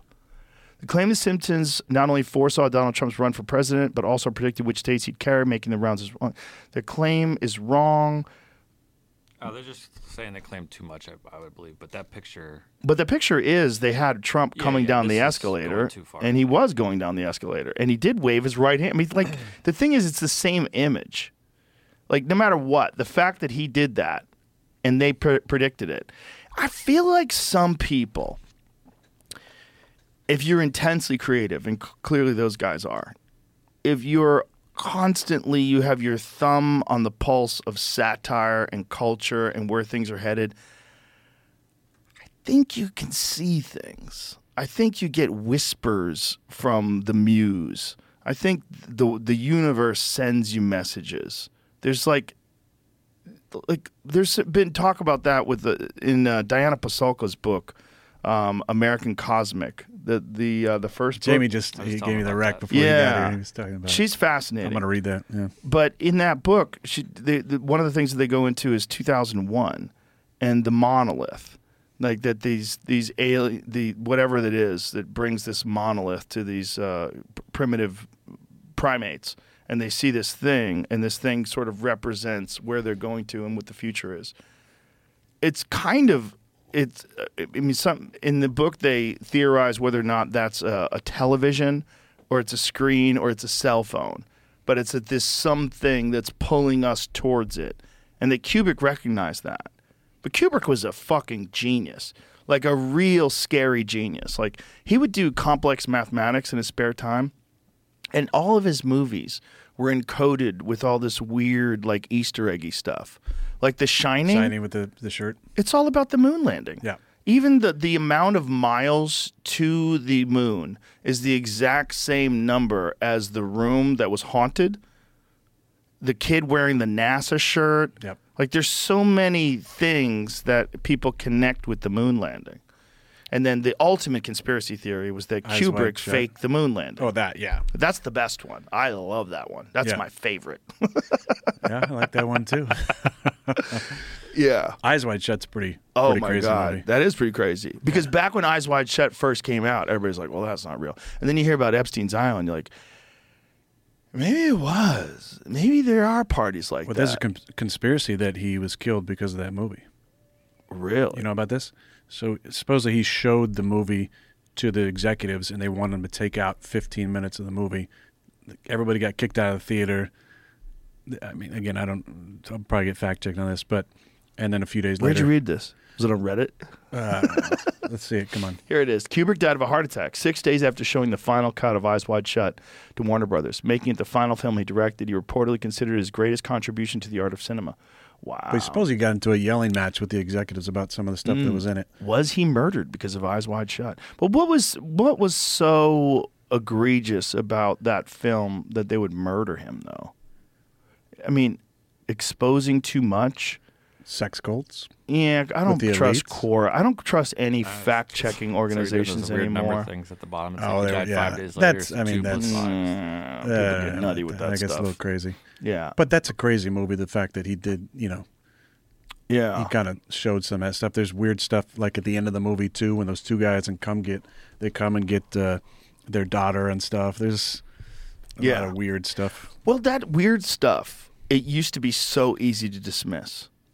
But now, you know, it's the Alex Jones was right meme. Like, you realize how many times that guy's been right? Like, Jesus Christ. Like, how is he so good at predicting all these things that are happening? Because the guy's balls deep in it all day long. Yeah. You could call him right now. It's like, I'm doing the documents. I'm, reading the research right now. This is sick. This is what they're doing. This is the plan. I talk to him all the time. We text each other. Every time something's crazy, I'll text him. Like, what is this? And he'll send me all these fucking documents. He's talking about. Uh, I saw something he said the other day about, you know, you gotta gotta have your shit ready in case they Yeah. turn the turn the power off, turn the water off, do something. well, like that. there's a lot of people that think that, including me. Because if I was a foreign government and I wanted to cripple America, I would kill the power grid. We'd go feral in two weeks. It would be chaos in two weeks. As soon as people don't have water and food and their children are starving, people go crazy. They start eating dogs. They start shooting deer in their neighborhood. And then that runs out. And then they, they realize they don't know how to keep food good. You know, when it's uh, hot out, they don't know how to get water. They don't know how to treat water it could get real bad real quick. We are not self sufficient even remotely. There's a, small pockets of human beings in this country that are self sufficient, but if you had to guess how many people could survive off grid if everything went haywire, it's like 1%, which is probably what happens when there's a massive catastrophe, when some, some sort of a global catastrophic event like a super volcano or something along those lines. another younger Yeah. Dryas. Yeah, it's probably. Yeah. 1% of the people survive. It's probably what happened back then too. Yeah. Well, Yeah. that's what I've always said is the reason why if you go back, look at like ancient Egypt, look at how insanely sophisticated they were. And if you subscribe to the Graham Hancock and Randall Carlson uh, perspective, which I do, which is that at one point in time there was an incredibly sophisticated society, probably more sophisticated than we are, that lived in Africa, in Egypt, and that those people were probably in a different different direction, but far more advanced than we are today. And then they were wiped out. And then go after that. So that if you're talking about 11,000 years ago, 11,800 years ago when they got wiped out and that just, you know, we're down to like 1% of the population. Think about what history looks like when you go back 4,000 years, 3,000. It's fucking barbarians. Yeah. Just the most horrible instances of brutality and murder and chaos and what Genghis Khan did and what the, the Mongols did and what. I mean, the the pirates and the crusades and all the fucking horrible shit that people did back then. Because those were the descendants of the people that were so barbaric that they survived. Those are the descendants of the 1% that made it through that catastrophe. And you had to be fucking horrible to do that. Yeah. You probably had to be horrible. You're probably killing your neighbors, probably eating people. I mean, what percentage of our population, if you go back 10,000 years ago, were cannibals? It's probably pretty high. Fifty. It's probably pretty high. if you had to do what you got to do, we know what happens to the Donner Party. We know what happens to people that get stuck on a boat. They're off at sea and one guy dies. They just start eating them. Yeah, we know that. the movie Alive. yeah, it's like always happens. It always happens. I want to ask you a question about what you just said, but I need to take a piss. Oh, okay. Let's piss. We'll be right back, folks. Okay, and we're back. Marshall, come say hi. Come here, Bella. Come on up here. Come on up here. Come here, Belle. Come say hi to everybody. You want to be on camera? Come on. Yes, sir. Come here. Hello, hello, buddy. Hello, buddy. What are you doing? You get sad when we're not here. Mm. He's the best. Is um Jamie, did we Carl figure with that you, out? Jamie? Yeah.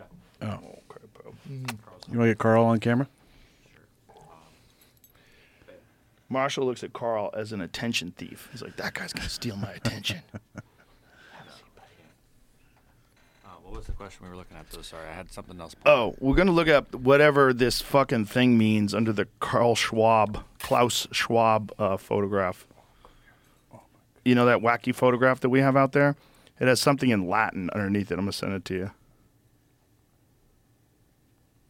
Okay, I sent it. He's standing at that podium dressed like Darth Vader. It's incredible. They're so out in the open with it. yeah. It almost makes you feel like you're being punked. Scientia Yeah. Ingenium Virtuous. Uh, so it's like, I'll look it up. But Does this have something with virtue and science? Trust the science. Yeah. Trust the science. there's a you, you see the thing he said recently? We will no longer have to have elections because we can predict the results. Knowledge is the virtue of talent. Oh. Huh. Direct translation, though, what translation they're using could be a little different. Knowledge is the virtue of talent. Hmm. That's a fucking koan. That's like the sound of one hand clapping. Uh, here's what I found out. Uh, college motto of uh, Kaunas University of Technology in Lithuania. The act of honoring or something else. Hmm. Okay. That fucking dude, though. When he was literally, he was talking to one of the Google guys, and he was saying that with these, uh, the ability to predict things, that we'll no longer need elections. like, Yeah, oh, how awesome. convenient! Why don't we just let you and the WEF or the UN just tell us who's going to be in charge? that the fact that that, that is a, a place where people go by private jet, so they fly in these jets to tell everybody that they're going to stop pumping out carbon. Yeah. Love it. Keep it up, man. But that's honestly, but that's the waking up. Is just Yeah. the hypocrisy is everywhere. yeah, it's you everywhere. fucking people who are telling us, cut your carbon footprint, don't grow your own food, eat fucking insects, stop eating meat. yeah. It's like you don't, you're not adhering to any of this shit. No, of course not. They were serving meat at the WEF Yeah. when people went there. Yeah.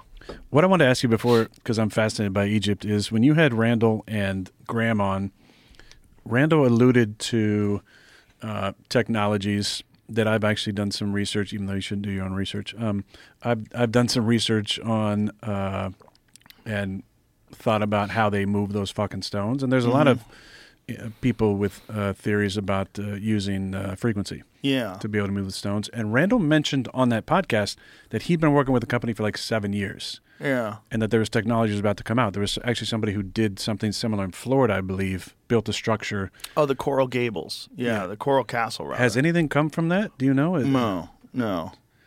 Um, I mean, Because they still can't. I mean, they talk about you know slave labor or log rolling, but these mega ton, you know, stones that were used to build the pyramids, like what they say how it was moved and the time it would have taken and the manpower to me is complete bullshit. it's also how far they had to take them through Yeah, the mountains. where the quarries no, no were. machinery. yeah. Yeah, it's it's almost like it's so immense and so incredible that it's it's there as a reminder that something something was different. But I just think there's a, there's ancient technology like that that could Yeah. have been used. I'm, I'm I'm sure of it. You know, I'm sure they had something because they do find things that are indicative of drills, diamond. diamond tip drills, because Yeah. they've cored Yeah. in a way that had to be insanely high speed diamond tip drills that cored Stuff into that we can barely do barely today. do. Yeah. Yeah, and then it's the just the sheer mass. I mean, the amount of stones two million three hundred thousand stones in the Great Pyramid,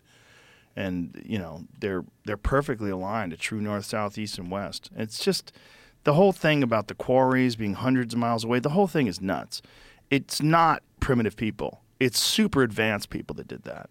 And it's super advanced people that lived in a society that's very different than what we think of as existed 10,000 plus years ago. Well, speaking of the super advanced um, society, what do you think about? Have you looked into uh, the Tartarian stuff I, at uh, all? I was watching a video today about it. Yeah, it's a lot I think of that's pretty fascinating, though. Yeah, it is fascinating that there was an advanced society, but there's also a lot of kooks, a lot of kooks involved in that. But I think in that if everything, I was, though, and I think that's that's some Yeah. of the maybe some of that's controlled to keep people from Exactly. looking at some of that stuff. But if you look at the world, the World's Fair of the early 1900s, there's some really weird shit around that. Like about what? the structures that they built over them, they were supposed to take down in Mm-hmm. some of these cities. About some of the technologies that were used in some of the uh, the architecture, and how some of that architecture isn't standard with uh, many of the other buildings of the same era. What they were doing on top with free energy, possibly on some of these buildings. Hmm. It's pretty wild stuff. So like free energy, like Tesla. What would Tesla? like they were able to uh, extract energy from the atmosphere, um, that uh, electricity for for everybody. I think they had, uh, and you can maybe bring something up, Jamie. But they had, I believe, they had mercury in these. Uh, was it copper? Um, kind of balls on top of the buildings, and they were, they figured out a way to extract um, energy just from the uh, from the air. And, Really? Yeah, So where'd you read this? just online. It's a lot of a lot of interesting comments about it. A lot of nuttiness. Marshall, get out of there, There's, buddy. there's a lot. I think there's a shred of truth in. in He went much over of there it. and stole Carl's toy. you little thief! How dare you, buddy? Jamie, you gonna back me up on some of this I'm look- I'm Tartarian? trying to Yeah, he's gonna the- try to find it. Is there like a really good, reliable source of Tartaria information? I haven't. Uh, I mean, wouldn't Graham be be one? Has he? I don't know if he's into that. So, what is the theory? The theory is that even more recently, That there was more there recent. was yeah. uh, an advanced stream. The theory is there was there was an advanced uh, civilization that had certain technologies, and that some of the recent history is bullshit, and that the World's Fair built Mm-hmm. structures over the top of these. Well, some of the World's Fair stuff can be explained by like uh, like Universal Studios style, like it's it was just facades Right. to look, but they were covering certain buildings because there were people were coming to see stuff. That's just some of the it. though. I don't- QAnon of QAnon architecture, Of course. Anytime you want to discredit something, just put fucking QAnon. or on it. MAGA, QAnon or MAGA. Those are great. Oh. 1908, artist or uh, architect er, Ernest Flagg completed the Singer Building in Lower Manhattan, a Beaux Arts showstopper made for the Singer Sewing Machine Company from a wide based, a slender 27-story tower rose topped with a mansard roof and a delicate lantern spire. Every inch dripped with sumptuous detail inside and out, vaulted roofs, marble columns with bronze trim, uh, window mullions with spiral. I don't even know what a mullion is. With spiral fluting, the lobby was said to have a celestial radiance. A book written about its construction. For a year, it was the tallest building in the world at 612 feet and a celebrated landmark for decades after that, but not too much longer despite its great height. The pencil thin tower lacked office space in the 1960s. The company sold it. Its ornate headquarters demolition proceeded in 1967. It's the tallest building to ever be peacefully demolished. Peacefully, interesting. By any account, it's a fantastical tale. Once the tallest building in the world and a New York City icon, knocked down in just a handful of decades. It's like the part of the bottom here that adherence to the theory of believe. Yeah, blah, blah, blah. Yeah. So you need to find something about uh, about the top of these buildings, what they had. Uh, Tartaria Rises. Tartarian themed content is produced for YouTube videos that get picked over uh, over on Reddit. our go, Oh, sorry. uh, our Tartarian architecture sub, which began in 2018 December, has 3,300 members. Though not everyone who posts and comments appears to be a true believer. A larger and more general sub that appeared around the same time, R Tartaria, has 8,700 members. As conspiracy theories go, Tartaria remains obscure. Twitter user Cinema Shoebox brought it to many people's attention last year with this thread. A pseudoscience debunking writer Brian Dunning. Oh, I remember Brian. Remember that guy? Mm-hmm. recently devoted an episode of his podcast Step Skeptoid to the Tartaria story, which appears to have emerged in 2016 and 2017. Tartaria story. this is where, yeah, Yeah, then, then they tie in the, it's explaining a lot of the- the adrenochrome stuff, and but- stuff. But Um, I want to find the energy stuff that he was asking. About. Yeah. I just think the the architecture is pretty fascinating. Some of these, Scroll back up. Big Scroll. I just here. you went a little too fast there. Um, yeah, this guy wrote slightly more. I think it was one worldwide civilization, says Joachim Skar, a 26 year old Norwegian who runs the Tartarian Meltdown YouTube channel. it was all based on unity, oneness, peace, love, and harmony. Okay. Which we don't see in today's society. Well, that is very utopian. Uh, sure, I'd love to believe that that was the case. it's an interesting, Interesting idea. Well, there was probably some technology that got squashed because uh, competitors um, didn't want people to use it. I mean, that's the whole theory about the electric or the water car. Remember that one guy Oh, yeah. that created the water-based car and then he, he got whacked? Yep. He yelled out, "They poisoned me!" Ran out of the restaurant and died. Yeah. Yeah. I mean, if I was an oil company and I was evil and some fuckhead came along and developed a car that runs on tap water, I'd be like, "What?"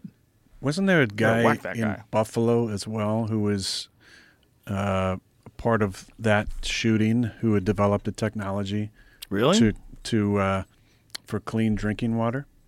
He was a part of what shooting? There was a uh, supposed random shooting that happened in Buffalo, He was I a- believe. What? So what and he had technology? created some sort of uh, filtration system to provide clean drinking water. Jamie, I need some backing on this. I don't get I, uh. I vaguely remember this too. These are so this is, fun. Wacky Deep conspiracies are th- so fun. They're They are so fun. fun. Whenever I talk to Sam Tripoli, I just have a big smile on my face. Sam Sam's the master of these things. But He's there's the first two- one to there's- introduce me to Tartaria. There's too many that, um, you know, like the guy, the water, uh, the water car. Like The water car's a wild one because where's that technology? Like, what happened with that? How come nobody nobody figured that out? But I believe there was one before that too, like in the uh, early 1900s as Well, well. they did have steam powered engines. Steam powered engines have always existed, and essentially those run on water, right? But I think they, I think, if I want to say they were powered by coal, if I remember correctly, like the coal, and then the coal bo- boiled the water and the steam. I- I don't remember though, but if if that happens, like there was a documentary that existed in, oh god, it was like the '90s or the early 2000s called "Who Killed the Electric Car." Do you remember that? Mm-hmm. Yeah. Well, now, all right, buddy. Now the electric car is everywhere. So, like some technologies you can't keep down. But if it wasn't for Elon Musk, how long would it take before we figured out an electric car? You know, I mean, Elon was a part of Tesla early on, and Tesla's been around. I mean, I remember the first time I saw a Tesla. God, I feel like it, it was like early 2000s. I think Bill Maher was probably the first one that I saw driving one of those. He had one that said "fuck OPEC." I think was his. Uh, I think that was his license plate. I think that was Bill. I know there was definitely a Tesla that was around um, Bill's hilarious. L.A. Yeah, yeah. yeah. He's uh, one of the rare um, liberals that pushes back and gets attacked for it. Pushes back on some of the crazy nonsense and. I think he, the- he's able to just call things what they are. He's able. I think, Or as he sees them, at least. Yeah, but Yeah. we're able to. We're so in the in our bubble of identity politics where if you're on one side, you got to only puppet, you know, Mm-hmm. Yeah. specific narratives. Where he's kind of like, no, I don't know if this doesn't make sense to me. So, well, he's at the, his heart, he's a comic. yeah, And comics generally, especially good ones, generally resist these cultural trends toward ideological thinking. Because they're like, wait a minute. That's why, like, the woke comedians are all terrible. Because, like, to adhere to that ideology, like, without any change at all, without any pushback at all, is preposterous. And to be a comedian, you're always pushing back. You're pushing back on everything, all the societal norms, all the things that are taboo, all the things that are bizarre that you can't discuss. Comedians are always bringing up the things that people are talking about that they don't. Have a seat, buddy. but we need that. We need that Yes. in society. Otherwise, It's the Heyoka. Yeah. It's the sacred clown of society, and it's, it's they're the only ones that are allowed to do that. Between them and the Simpsons, and you know, there's a, a few people that are allowed to you know publish literature that's in that in that direction. But for the most part, most people are scared. Most people don't want to lose their jobs. They don't want to be exiled from their communities. They don't want to be out of their friend group. Like you were saying about just the vaccine, just a simple medical decision would alienate a va- I mean, there's a lot of people that I lost friends with, the same as you. I'm just not friends with them anymore. Yeah. They attacked me during the pandemic, and a lot of them I've seen since then. They've apologized, and I forgive them. But I'm never going to trust you again if the shit goes sideways. You know, you you fold. You fold too quick. You're not a critical thinker. You're not someone who goes, "Hey, maybe this isn't all what I'm being told." And if you don't know the history of Fauci, and if you don't know the history of the NIH, please read, Read- Robert Kennedy's book, The Real Anthony Fauci. Please read it. Even if you think Robert Kennedy's a kook. Because, by the way, I did. I used to think he was this anti vax kook because I was, and I, I apologized to him when I first met him and I had him on the podcast. I told him, I go, I have to be honest with you. When I first heard of you, all I had heard was the narrative, the narrative that they have so successfully spun that he is this anti-science, anti, you know, whatever conspiracy theorist that is, you know, the embarrassment of the Kennedy family. And that's that was the narrative. Oh, this crazy guy. And then all these people that I trust that are brilliant, like uh, one of one of my friends is a PhD. He's a genius. He's like, you must read this book. I'm like, really? He goes, just please read the book, just for the facts, because regardless of what you think about that guy, read the book. So I was like, two paragraphs in before I called him. I was like, what the fuck? Is this shit real? How much of this is real? Well, he has got sued. Yeah, he hasn't got sued. And then you got to read Dissolving Illusions. Uh, yes, I read that as well. That's a mind blower, right? Wow. That's a mind blower. Yeah. Yeah. Uh, the- Aaron Salter Jr. was killed by a mass shooter because he was working on creating a water-powered car engine. Oh, that's This what is he the was doing. PolitiFact fact check on it. What's very interesting in this is It that says it's- false. Well, so it says that, Right. but then I was reading through it. It's saying that there's no truth that he was killed because of that work, which I don't know how you would know that. It But he was working on a water-powered car. It's Yeah. true that Salter was working on a water-powered, uh, uh, working to power vehicles was with water water, but there's no evidence that work made him a target in a mass shooting. Could be just a coincidence. Yeah, he was working as a security guard at that grocery store, but Mm. there's a video from a couple months before where he's showing his work on a car. Like, This is a a news- racially was on the news. motivated hate crime, though, right? I mean, didn't the guy admit that it was a racially motivated hate Oh, crime? that Was he black? Was the guy who got killed black as well, or did this guy kill everybody that was at the grocery store? I- and it was racially that, motivated. I don't. I don't know the details of the shooting off the top. Um, Yeah, again, it's just interesting. It's all interesting. Well, there's also Manchurian candidates. Like if you go back to the MK Ultra days, and you go back to. Well, you to, think those have stopped? I do not think they have stopped. No. No, I think they've become much more sophisticated Eleven now. were black, two were white, of the thirteen people that were shot. And his name is Marcus D. Morrison. That I no no no. I was looking Oh. up the people to find out who exactly was the one, and it was this guy, Aaron. Aaron Salter. Salter. Was the one that was the So get a photograph of Aaron Salter. I Let's think, find he's, out. If I a- think he's a black man. That's who I was talking about with this. Yeah. Right, but I mean, is is there a photo of him we can find out if he's black or white? No, he is black. Yeah. He is black. Okay. Well, I mean, there are. Look, mind control experiments have been documented. They've existed since the 1940s, 1950s, 1960s. MK Ultra, a great example of that. I bring it up all the time, but it's an amazing book.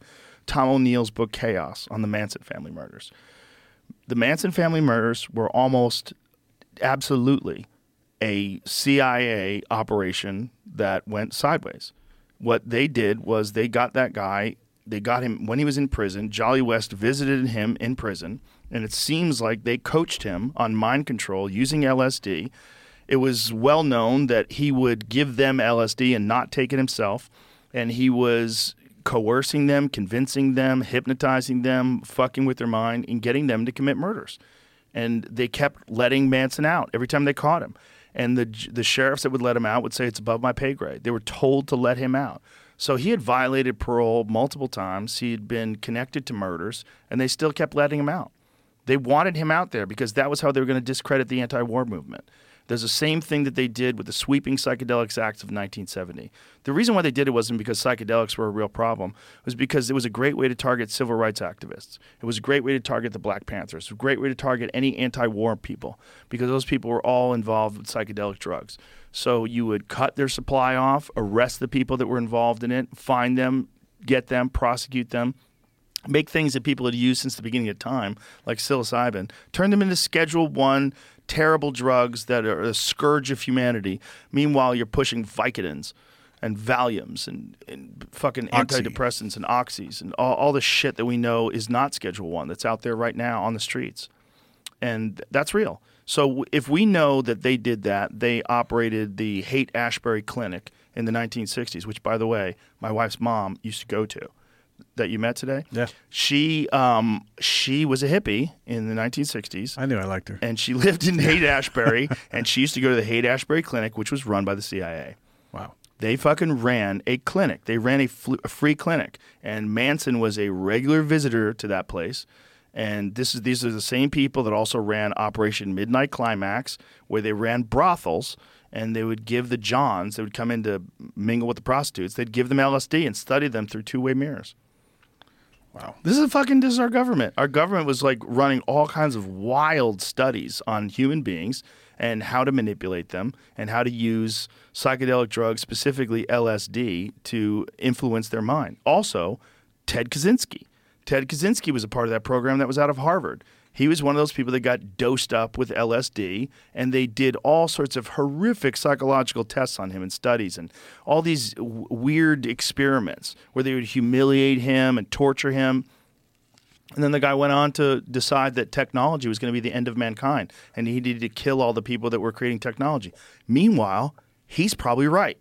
He was probably right. Yeah. On acid, he probably saw where all this technology is going. Oh my God, if we keep going, this would be the end of the human race. It'll take us over and it'll be our demise, and I have to stop this. You know, he's obviously fucking insane, but also obviously a part of a mind control experiment gone terribly wrong or terribly right. Yeah, it started out of you know what they did in Operation Paperclip Yeah. Yeah. when they figured the out what the hell they were doing over there Yeah. and gave them a lot of them government jobs, high paying jobs. The Including the head of NASA. Turn, yeah, turning into the CIA and Yeah. Allen Dulles Mhm. working his backdoor stuff with Prescott Bush into the CIA, Yeah. getting fired by JFK. Very interesting connections Yeah. all the way down. Yeah, it's uh, there's a dark history, really dark history to these organizations of what they've done and the amount of manipulation that they were successful at. It's pretty And- pretty wild and stuff, Still do. and have to still be doing it. Why would they abandon something that's so successful? After he shot Lee Harvey Oswald, Jack Ruby's psychosis was diagnosed by the same CIA doctor who had once killed an elephant with psychedelics. That's uh, Jolly West, Louis Jolyon West, uh, figure equally infamous for allegedly killing an elephant with LSD and for his work in L- MK Ultra, the Central Intelligence Agency's infamous interrogation hypnosis and mind control program. An analysis of available documents from the CIA's declassified archives and the recovered MK Ultra file shows not only did West want to continue his work with the agency during the period he was treating Ruby, the, the university he researched at thought that's exactly what he was doing. Yeah, he went to visit Jack Ruby in the hospital, and Jack Ruby freaked out and was saying that they were killing Jews and the, the, you know, Satan was here, and he was hiding under the bed. Like he went nuts, and there was no indication that before that meeting that he was ever in some sort of a fragile psychic state or uh, some sort of a fragile mental condition where he would just go nuts like that. Like this was just all after Jolly West visited him. Of course, Jolly West dosed him up. Of Of course. Why wouldn't I mean? How did they even convince him to go shoot Lee Harvey Oswald like that? And how did how did no one check people for guns? How would they wheel out this guy who's probably the the most important defendant in the history of? Well, they changed the formation walking out, Mm-hmm. and they probably allowed him to enter through the loading dock because he was yeah, juiced in with some of the people and the, you know, we have that photo out here too. yep. It's in the hallway. Of you're him walking shot? in- Yeah, you Yeah. walk in, there's Jack Ruby getting shot, or Lee Harvey Lee Lee, Harvey. Oswald getting shot by Jack Ruby. Well, that I mean, that whole thing is is wild. I mean, it's so it just goes so fucking deep. It goes so deep, and you're seeing it right now with Trump. Why the fuck haven't they released the files? Why haven't they released any of the files? Why why is all the COVID information kept for 75 years? Why is that stuff locked up forever? What's- Why does nobody give a fuck about that? it's not that they don't give a fuck. They there's don't. too much. There's too much to pay attention to. There's climate change. There's UFOs. There's Ukraine. There's Hamas. There's uh, terrorist cells. I think we just an sent some more border. money. We just sent some more money. I think That's what it is. to Ukraine. Yeah. The bo- meanwhile, this border bill that they just they're trying to pass, eighty percent of the money does not go to the border. Yeah. What a great idea, guys! It's not like there's a crisis of Good people job, coming guys. in. We have no idea who these people are. What is the whole bullshit about uh, wanting to cut the uh, cut the fucking fence? And uh, I don't know. And Abbott's sending the you know the I don't know, but here's some more some more bullshit. A- A lot of this is it seems like it's manufactured on both sides because um, there was a gentleman who went down to the border and I said, "All, all y'all talking about how there's a fucking fight about the holes in the border. Let me show you how many holes in the border there are. Like what they're talking about is blocking this one thing. You can go a half a mile this way and there's an open door. Half a mile this way, there's another open door. He's like, it's wide open. All they would have to do is go further down that so it's way. just a fucking can get in. talking point, just to sting the one side. I would imagine that it is a, a great point of contention that is used as a political b- volleyball. And they're just knocking it over the fence back and forth towards each other. But the real problem is like, wasn't there a guy that's on a terrorist watch list that's Yeah. on that, that that they had Yeah. that said you'll know who I am? Yeah, not just one. That was one guy, but they've caught guys. They've And- caught guys and there's that, a lot of, like, come through. uh, you know of those like of age, you know, military age. Right, but you can dismiss some of that because those are the people that they send because those are the young people that can get jobs that can send money back home to people that are deeply impoverished. Yeah. I, I, and look, I get it, man, and I think you probably are the same way. If you were living in Guatemala on a dirt floor and Yeah. they told you that if you go to America, they give you free food and they put you up at the Roosevelt Hotel in New York City, Give you a thousand dollar Yeah. credit card. and if you beat up cops, they let you go. It's fucking they beat the shit out of two cops, and they no bail, just right out. and you see him walking out. Yeah, giving the two box. Yeah. giving the double fingers to the camera. Yeah, the whole thing is wild, and it's almost like there's a, a an engineered decision, like it's a decision to destroy so much of what makes America great. Well, there's one individual who's worked pretty damn hard at that. George Soros.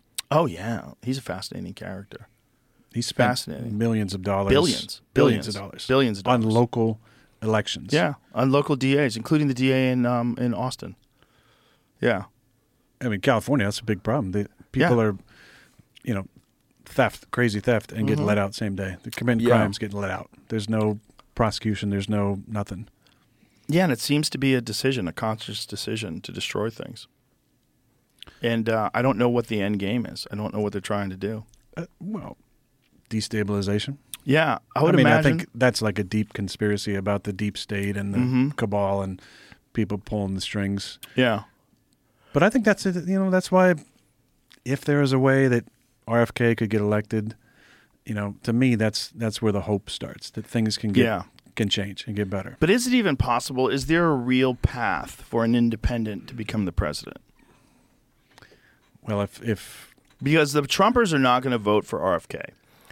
The Trumpers are going to vote for Trump, and that's a giant percentage of the population that is not really hip to what RFK is talking about. And they like him over Biden, but they don't like him over Trump. And Trump is their man. Trump is the guy that's been in there before. He understands how it works. When you you see what he was doing in terms of the economy was doing much better. We weren't involved in all these world conflicts. You know, whether whether you like him, like Chamath from uh, Facebook. What was this guy's name? How do you say his name again? Brilliant guy who was doing this thing. He was saying the right message, but the wrong messenger. Like Trump's policies were good, but coming from him, nobody wanted to listen to it. But the things that he was talking about with deregula- deregulation, things he was talking about in terms of um, dealing with international conflicts, and he was right. He was right about how to handle ISIS. He was right about a lot of these things. But the people that believe in him, they're not going to vote for anybody else. They're all in on Trump, and they think. yeah, but what if it's gonna be their Weekend at. Bernie's, Nikki Haley, and RFK Jr. RFK Jr. Well, if that happens, RFK's got a chance. If that happens.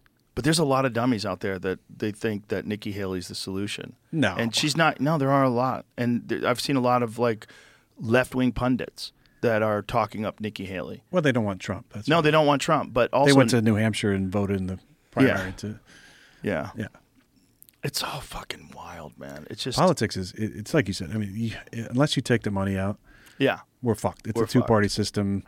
Yeah. It's going to be the same bullshit. You can't. I don't know why. Tell me why election day isn't a national holiday, mm-hmm. and why is it uh, racist to say you have to have some form of identification? Yeah. It doesn't make any Why sense. can't you have a day? It's a fucking national holiday. Everybody go vote. We're going to tally it up on the same day. We have some faith in the voting machines. You know, unless you're a veteran overseas, there's no mail-in ballots. Unless you're, you know, you can't. you- You're you're bedridden to some extent. Jamie, I'm gonna send you something that's hilarious. I love memes. They're the best. Memes are my favorite thing of all time. But this one, I saw this one, it made me laugh so hard. Was it from Tom? No, no, no. this one wasn't from Dom. This one's just from randomly from the internet, but it's so perfect. Don't let Trump cheat. Demand voter ID and paper ballots.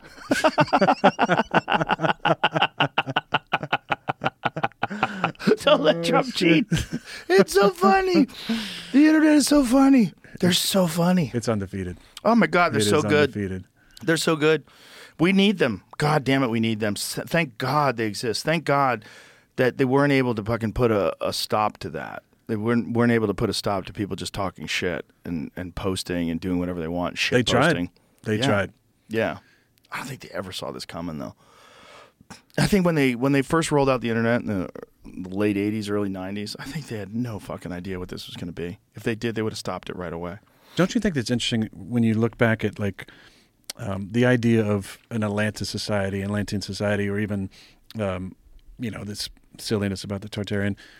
When there was a point where there wasn't technology, Yeah. right? and as it starts to filter in, you have decisions to be made on which direction to go, and we seemed to take all of our technology into the form of uh, business and profits Mm-hmm. what about a society that would take it in a different direction? You know, I think a lot about uh, about Tesla, right, and the and the inventions that he had, and, and his idea about um, about a society. And there's been some interesting comments about the type of uh, society we would live in uh, had some of his inventions, and you know the rivalry between him and Edison. Um, but like a society that isn't driven f- strictly on profits and Right. advancement. Um, The problem is innovation requires dedication and ambition. And oftentimes dedication and ambition is driven by profits. I understand, and competition has never it's always Yeah. been a part of things, but but how many times in the history of this world, because as Graham talks about, there could be hundreds of thousands of, of years in multi Younger Dryas Yeah. events. You know, how many times did we get to this point?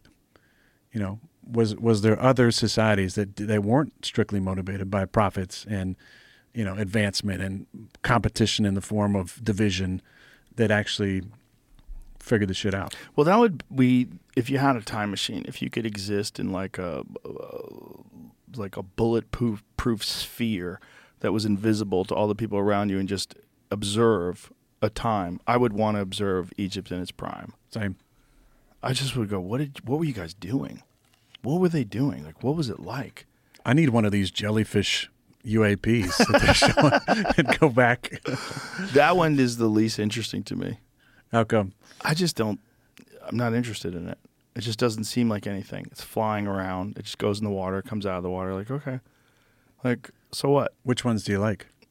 I like the ones that move off at insane rates of speed, and that like the Tic Tac one.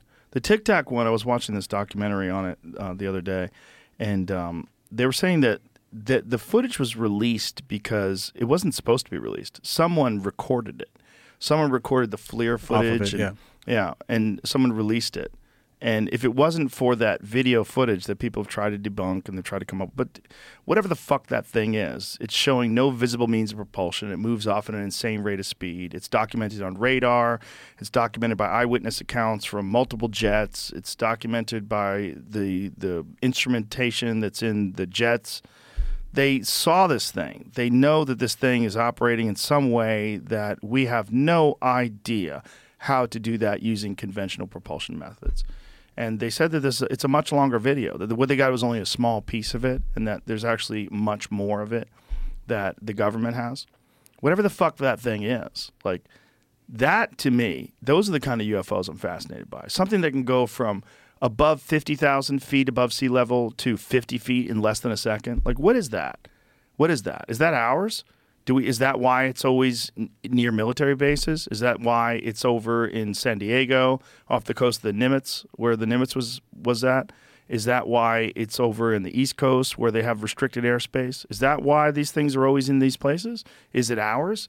I mean, if I had some sort of a super sophisticated drone technology that is above and beyond what we think of in terms of what's uh, technologically available today, I would say it's UFOs too. I would say, you know, we've uh, out of this world craft. Yeah, Yeah, but don't you, some of that um, is reverse engineered stuff, could be. right? That's what It Bob could Lazar be. says. Yeah. Or there could be a branch of physics. This is what Eric Weinstein has theorized, and the way he talks about it, it's, it's quite brilliant. And he talks about this one particular college in New York, one particular university that has an insane physics department, and it's also connected to this hedge fund that does like Bernie Madoff numbers that like don't seem to make sense. But so that would be a great way to m- get money for these things, and that you have this insane physics department. So you have these people. They, if you talk like that's one of the things that Diana Pasulka talked about in her book about the people that are documented that are involved in these crash retrieval programs and supposedly involved in these back engineering programs. The the amount of secrecy and their adherence to secrecy is spectacular. And this idea that people can't keep secrets, the fuck they can't. Yeah. People could be, keep secrets. They- What do you what do you what do you think is the ultimate uh, reason for that? Because there's a lot of ideas on why they can't release it. Because like Roswell, and there's been a number of different types of Roswells, Mm-hmm. which whether that was ETs that we interacted with, whether there's some sort of alliance between other you know uh, alien extraterrestrial races, and what what do you think is the major fear around not releasing that? Well, I think there's a bunch of fears. First of all, someone has got to be held responsible for misallocation of funds. So let's say that you have uh, defense spending, you have some private company, which is, uh, by the way, which they all think it's private companies that are involved in defense companies that are involved in this research. Like the Lockheed Martin yeah, which yeah. are much better at keeping secrets right. you know, than the, the government is. And that if you have uh, misallocation of funds and you've lied to Congress, like someone goes to jail for that. You could, we're talking about laundering essentially. Could be hundreds of millions, if not billions and billions of dollars over decades. So who made these decisions? Did they make the decisions? Did did Congress not know about it? So if they didn't know about it, they're going to want to know about it. And if they find out that you've been lying to them all this time, well, guess what? You're going to jail. So who's going to jail? Who misallocated funds? Where did the funds go? Was any of that funds filtered? Did anybody get wildly rich during this time? Was there some skimming like we think is going on in Ukraine? It, was there, you know, when you have a, a shitload But who went money to jail when uh, Rumsfeld said on September 10th of 2001 there's $2 trillion missing, Yeah. we unaccounted for? Nobody. Well, they, they couldn't account for, right? Is an interesting way of saying it. Yeah. Yeah. Nobody. Yeah. Well, also, the, What the. Okay, so yeah. the Pentagon allocate- fails its audit every year. Yeah.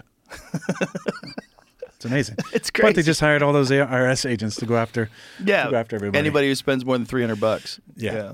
No, I th- yeah. I mean, there's there's also conversations around how it uh, can uh, fuck with uh, religion, you know, Mm-hmm. and the uh, you know the ideologies that so many people have and the belief systems. If there's, you know, say there is extraterrestrial life, and you know, how many planets in the galaxy have we found now that could sustain life, Yeah. even in a close proximity to us? yeah, quite a few. Yeah. So but the, Di- Diana Pasulka's work, what, what they're talking about is not even necessarily something from another planet. Perhaps something from another planet, but maybe Earth? something.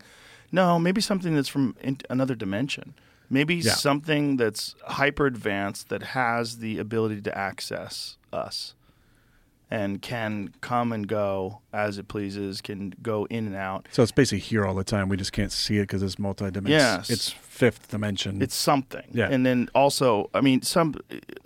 Again, this is what Bob Lazar talked about when he was on the show. He said, if you had brought a nuclear reactor to, you know, the 1400s Yeah. and showed it to people, it'd be indistinguishable from magic. They'd be like, "What the fuck is that? This Yeah. is sorcery. This is crazy." But now it's just normal. As time goes on, a million years, two million years from now, if somehow or another there's intelligent beings that have uh, continued this evolution of technology and innovation, they've, they're going to get to a place where it's they they have the ability to do things that are unfathomable. You, can, can't even imagine it. Your your mind is not capable of it because you don't have a point of reference. You don't have context. There's not uh, pre-existing technology that leads you to make a logical bridge towards this potential.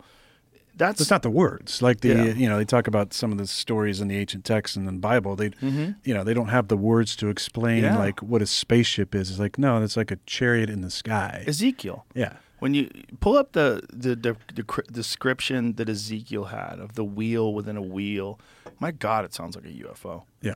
You know, and what a lot of people, I would like to talk to Tucker Carlson about this, because Tucker Carlson has this belief too. He, he just talked to people about this, and he thinks he thinks it's that it's always been here, and that it's a part of existence, and that this is a part of these biblical stories of angels and devils, and that's what they're really talking about. They're talking about Yeah. these interdimensional beings, and the darkest, the darkest theory is one that Lazar talked about. He said something that they talked to him about when he was working on these back engineered crafts is that what they use us as is vessels for that we are souls. We we hold souls, and that this is essentially a farm, and this is how they we they develop souls through us, and that what our soul is. I mean, if you had to um, imagine what our soul is, is some force, something that they farm here with us. When we die, it transcends and becomes whatever they are in whatever space they exist in. That's what Bob said. This is he's talking about it that this is one of the crazier stories that has to do with religion that's attached to the UFO phenomenon. And Diana and Tucker's Basalki- talked about the demonic Yeah. part of it. Yeah. What did Diana say? Well, this is what sh- these some of these people think is that these things have always been here and they are a part of our history, and that this idea that they're coming here on these metal crafts from another planet is not necessarily the whole picture. That it might be some of that because we do that, like we send drones to Mars. If we get to the point where we have artificial intelligence, or I should say, uh, created intelligence, digital intelligence that exists in some sort of a physical form that we can use in a physical craft that doesn't have the biological limitations of tissue, need oxygen, and all the things that would prevent us from being able to travel in deep space. You could send this thing out into the cosmos, and this thing behaves like a life form. I mean, we're essentially on our way to doing that. We have a rover that's moving around on Mars right now as we speak. So, what is Ezekiel's? Okay. I looked, I saw an immense dust storm coming from the north, an immense cloud with lightning flashing from it, a huge ball of fire glowing like bronze. Within the fire were what looked like four creatures, vibrant with life. Each had the form of a human being, but each also had four faces and four wings. Their, wing, their legs were sturdy and straight as columns, but their feet were hooved like those of a calf, sparkled with the fire like burnished bronze. On all four sides under their wings they had human hands. All four had both faces and wings, with the wings touching one another. They had neither one way nor the other. They went straight forward. They turned neither one way nor the other. They went straight forward. Their faces looked like this in front, a human face. On the right side, the face of a lion. On the left, the face of an ox. And in the back, the face of an eagle. So much for the faces. The wings were spread out with the tips of one pair touching the creature on either side. The other pair of wings covered its body. Each creature went straight ahead. Wherever the spirit went, they went. They didn't turn as they want. The four creatures looked like blazing fire or like fiery torches. Tongues of fire shot back and forth between the creatures. And out of the fire, bolts of lightning. The creatures flashed back and forth like strikes of lightning. As I watched the four creatures, I saw something that looked like a wheel on the ground beside each of the four faced creatures. This is what the wheels looked like. They were identical wheels, sparkling like diamonds in the sun. They looked like they were wheels within wheels, like a gyroscope. I mean, that sounds like if you're living thousands of years ago, and by the way, you tell this story forever before it ever gets written down. I mean, there's a thousand years of oral tradition of speaking these stories before these things get written down. They went in any one of four directions they faced, but straight, not veering off. The rims were immense, circled with eyes. When the living creatures went, the wheels went. When the living creatures lifted off, the wheels lifted off. Wherever the Spirit went, they went, the wheels sticking right with them. For the Spirit of the living creatures was in the wheels. When the creatures went, the wheels went. When the creatures stopped, the wheels stopped. When the creatures lifted off, the wheels lifted off, because the Spirit of the living creatures was in the wheels. Well, one of the things that Lazar had said So there's no instrumentation inside these things. That they're they're piloting them with their minds. Hmm. Well, think about what they're saying. I mean, what is he saying? When the creatures lifted off, the wheels lifted off, because the spirit of the living creatures Yeah. was in the wheels. Over the heads of the living creatures was something like a dome, shimmering like a sky full of cut glass, vaulted over their heads. Under the dome, one set of wings was extended toward the others, with another wings covering their bodies. When they moved, I heard their wings. It was like the roar of a great waterfall, like the voice of the strong God, like the noise of a battlefield. When they stopped, they folded their wings. I mean, goddamn, man. That sounds like That's a UFO. yeah, it sounds like a UFO. UAP, That yeah. sounds like some fucking insane vision that's beyond comprehension that happens to people that live in a prehistoric civilization. That's probably how you would describe it.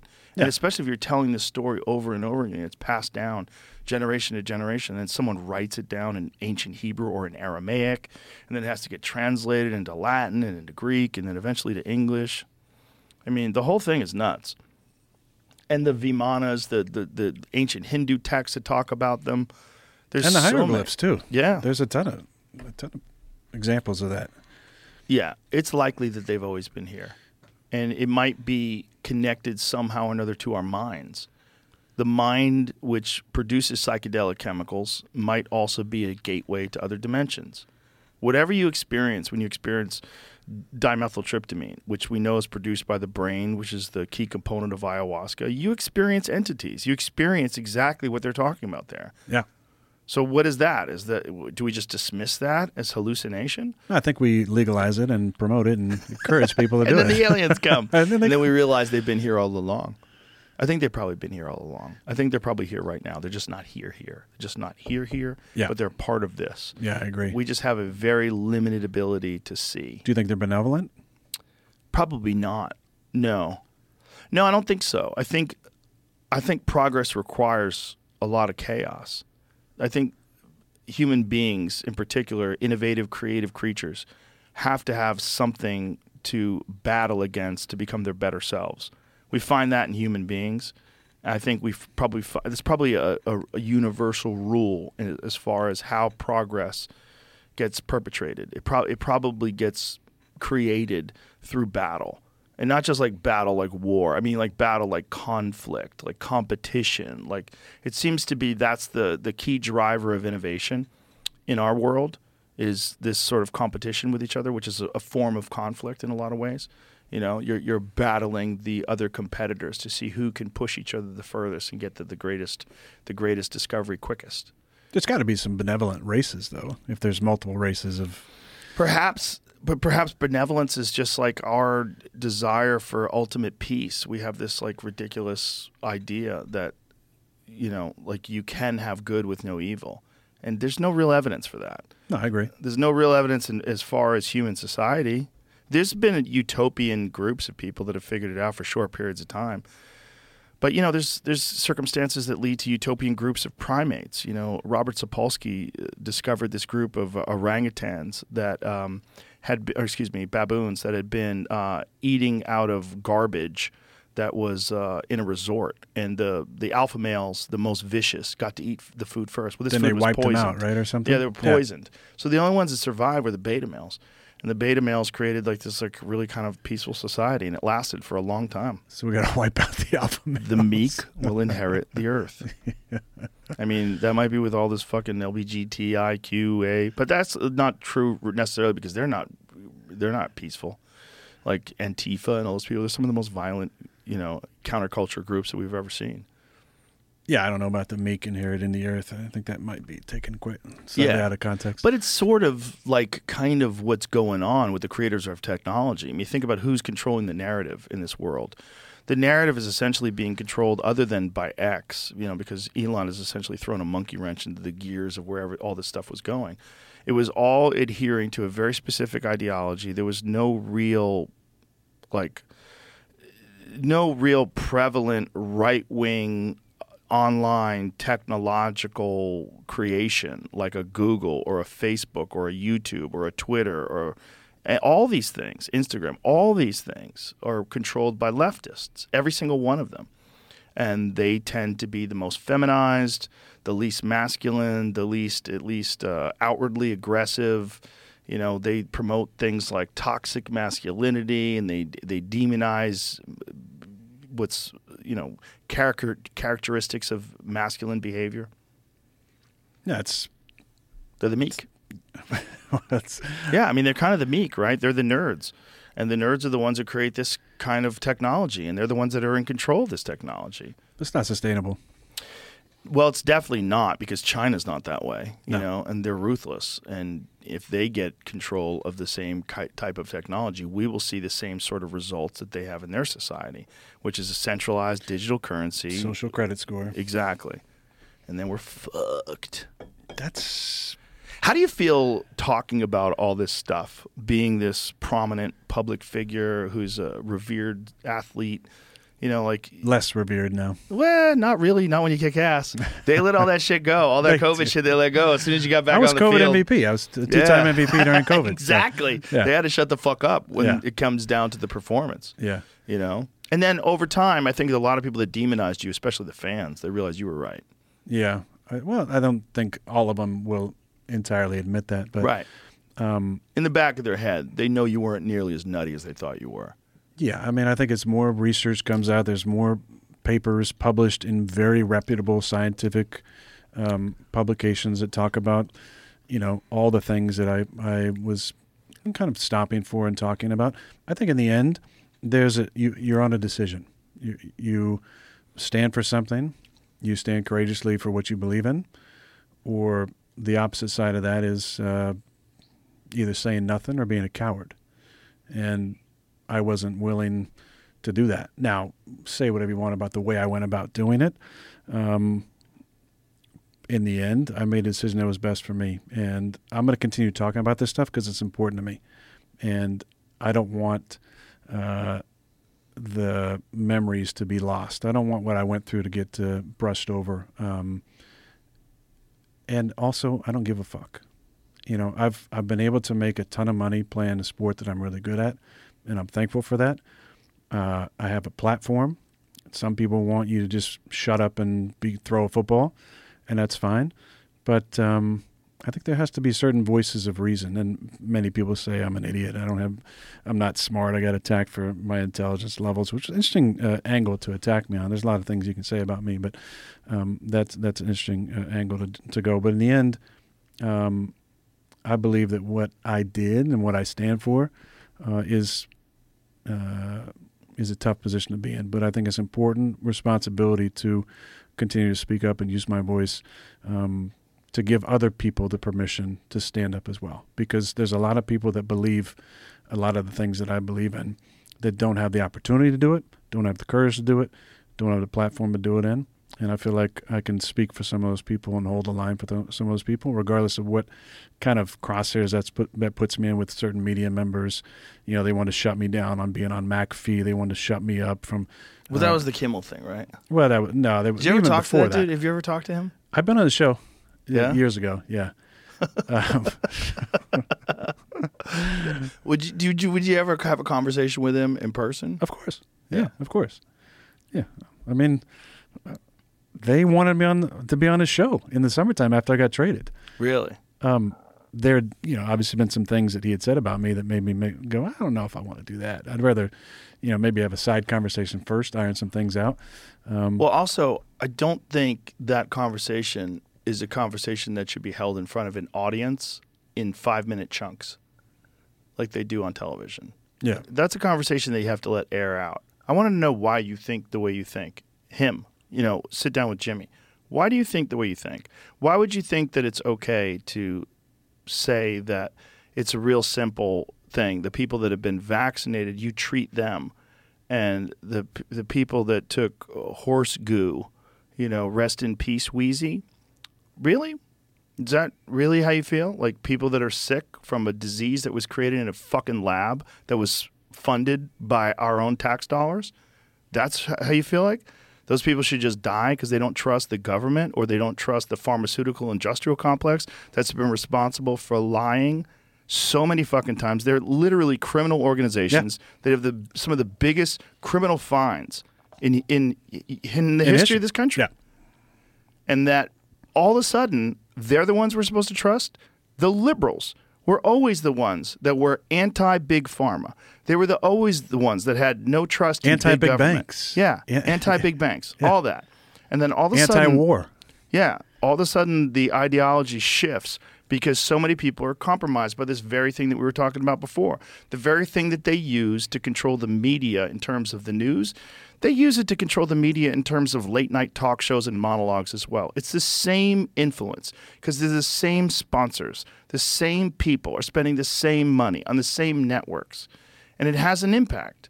If it affects your livelihood and affects your future and your ability to do this thing that you love doing, which is hosting a talk show, and you're doing it on a network that is paid for by that money, guess what?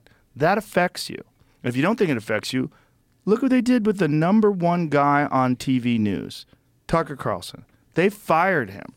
He was the number one guy. And they're like, you're getting too crazy.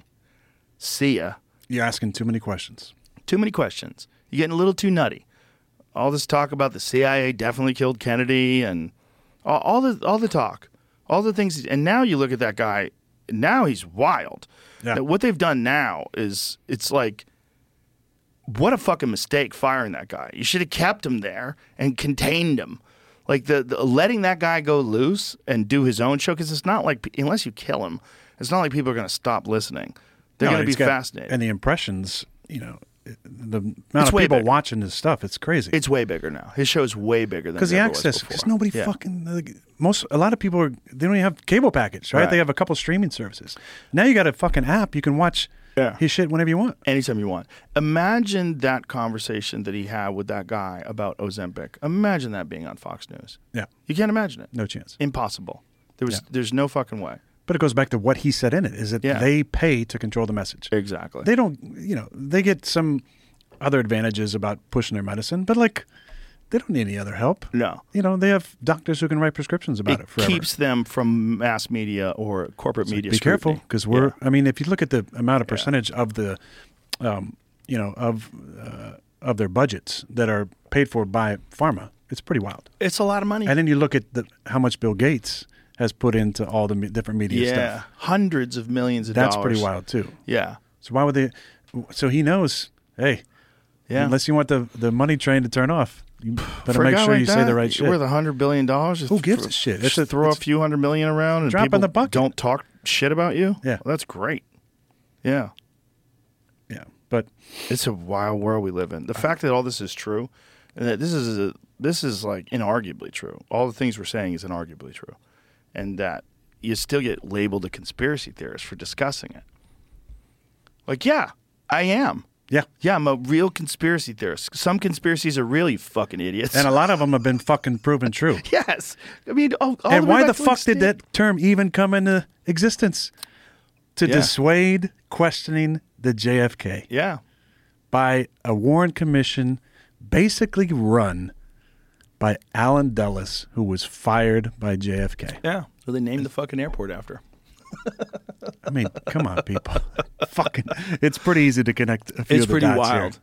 It's wild stuff. I mean, if you if you look at the real dark history of this country, going back to MK Ultra and that ta Chaos book by Tom O'Neill, if you just get into any of that, and then then then delve into the Kennedy assassination, you would lose all faith. You lose all faith in the system. You you just could be fucking just petrified, frozen in fear. So, so that's my question: is what? I mean, obviously, this gives me a lot of hope, like what you do and the people you have on the podcast, and it's not just great conversations with the boner from Alaska or uh, what's her name uh, who does the traffic show, which is fucking awesome. But you you you give a platform Mariana to people who are van Zeller, yeah. she's amazing. Yeah, she's amazing. but but this gives me hope because more people listen to this than fucking watch any news stuff. So they're getting real information from interesting people who are experts in their field about stuff. But what hope can we have that shit's going to get better? Like seriously, My hope is literally that technology will make it impossible to lie. I really think that's the battle. The battle is between people that are trying to limit our access to the truth and technology, which essentially illuminates all ignorance. As this technology progresses and is essentially right now at a, a runaway train pace, kind of out of control. And it's been, there's this understanding that we have to continue in this path because if we don't, China gets there first, we're fucked. If Russia gets there first, we're fucked. And so we're guns blazing towards this thing that will dissolve all access to information. It will dissolve all ba- boundaries, rather, to access to information. They won't exist anymore. You'll you'll have the ability to understand the inner workings of everything, and that transparency will make it increasingly difficult for them to fuck us and they're going to have to adjust accordingly. And then also, people are going to die. The old people, the old guard, they're going to die off. You know, when you see, uh, what's the fucking dude's name that looks like a turtle? Soros. No, the old dude, McConnell? Mitch McConnell. When he fucking when he locked up, those guys are going to die. Like it's a human reality. You're a finite life form. You only have so much time. You can only rob the world of so much before eventually your heart stops ticking. And then the new people as they come into place, these are people that are they're they're growing up with the internet. It's a different understanding and reality of, of life itself. But don't you think there has to be some sort of field of value that can orient people into like, hey, let's do things a little bit better because these things actually matter. There is right and wrong. There is morality. There is certain like Well, unfortunately, the problem with living in a secular society and living in, in, in a society that has a lot of people that are atheists, that have no belief system at all, is you find a belief system. And that's a lot of these people that call themselves atheists or they've subscribed to the religion of woke. You know, their their God is equity and inclusiveness. Their their God is this ideology that they think that you have to subscribe to and that's why it's spooky because people human beings seem to have a very strong desire for some sort of order and form and some sort of pattern that they can follow that seems to be the right way to go. And they can be led they can be led by cults they can be led by groups of people they can be led by you know uh, intolerant governments and, and evil armies and corrupt politicians. They can be led.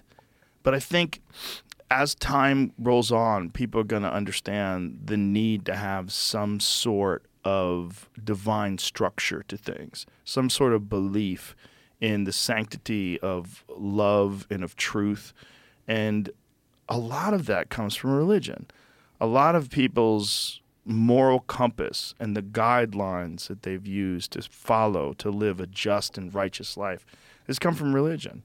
And unfortunately, a lot of very intelligent people they dismiss all of the positive aspects of religion because they think that the stories are mere superstitious fairy tales that you know they they have no place in this modern world and you know we're inherently good and your ethics are based on your own moral compass and we all have one and that's not necessarily true. Because you see the way people behave in war they don't have any moral compass. They're just fucking murderers and killers. And and they we've asked people in service of our country to go to these places and behave like murderers and killers and then reintegrate into society right back into society and be a good person again and they don't know how to do it and they go crazy and there's a lot of them a lot of them who come back and they don't they're uh, down is up and up is down they don't know what the fuck and we don't help them out. We don't help them out. And the suicide rate, suicide is the, I think, is it the number, Number one, one. killer of veterans?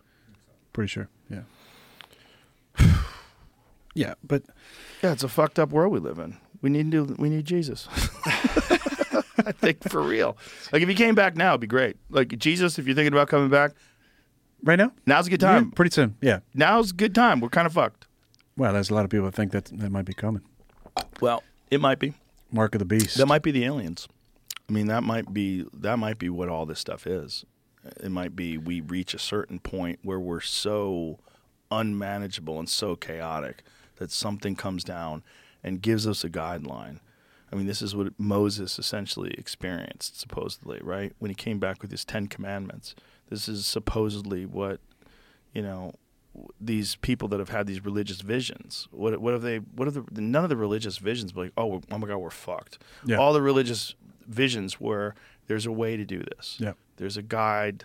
There's a there's a way a way to follow, and there's a, a, a greater power that's uh, above everything that controls this whole thing and keeps it all together. And there's laws to adhere that will make for a much better life for all humans and all all life on Earth.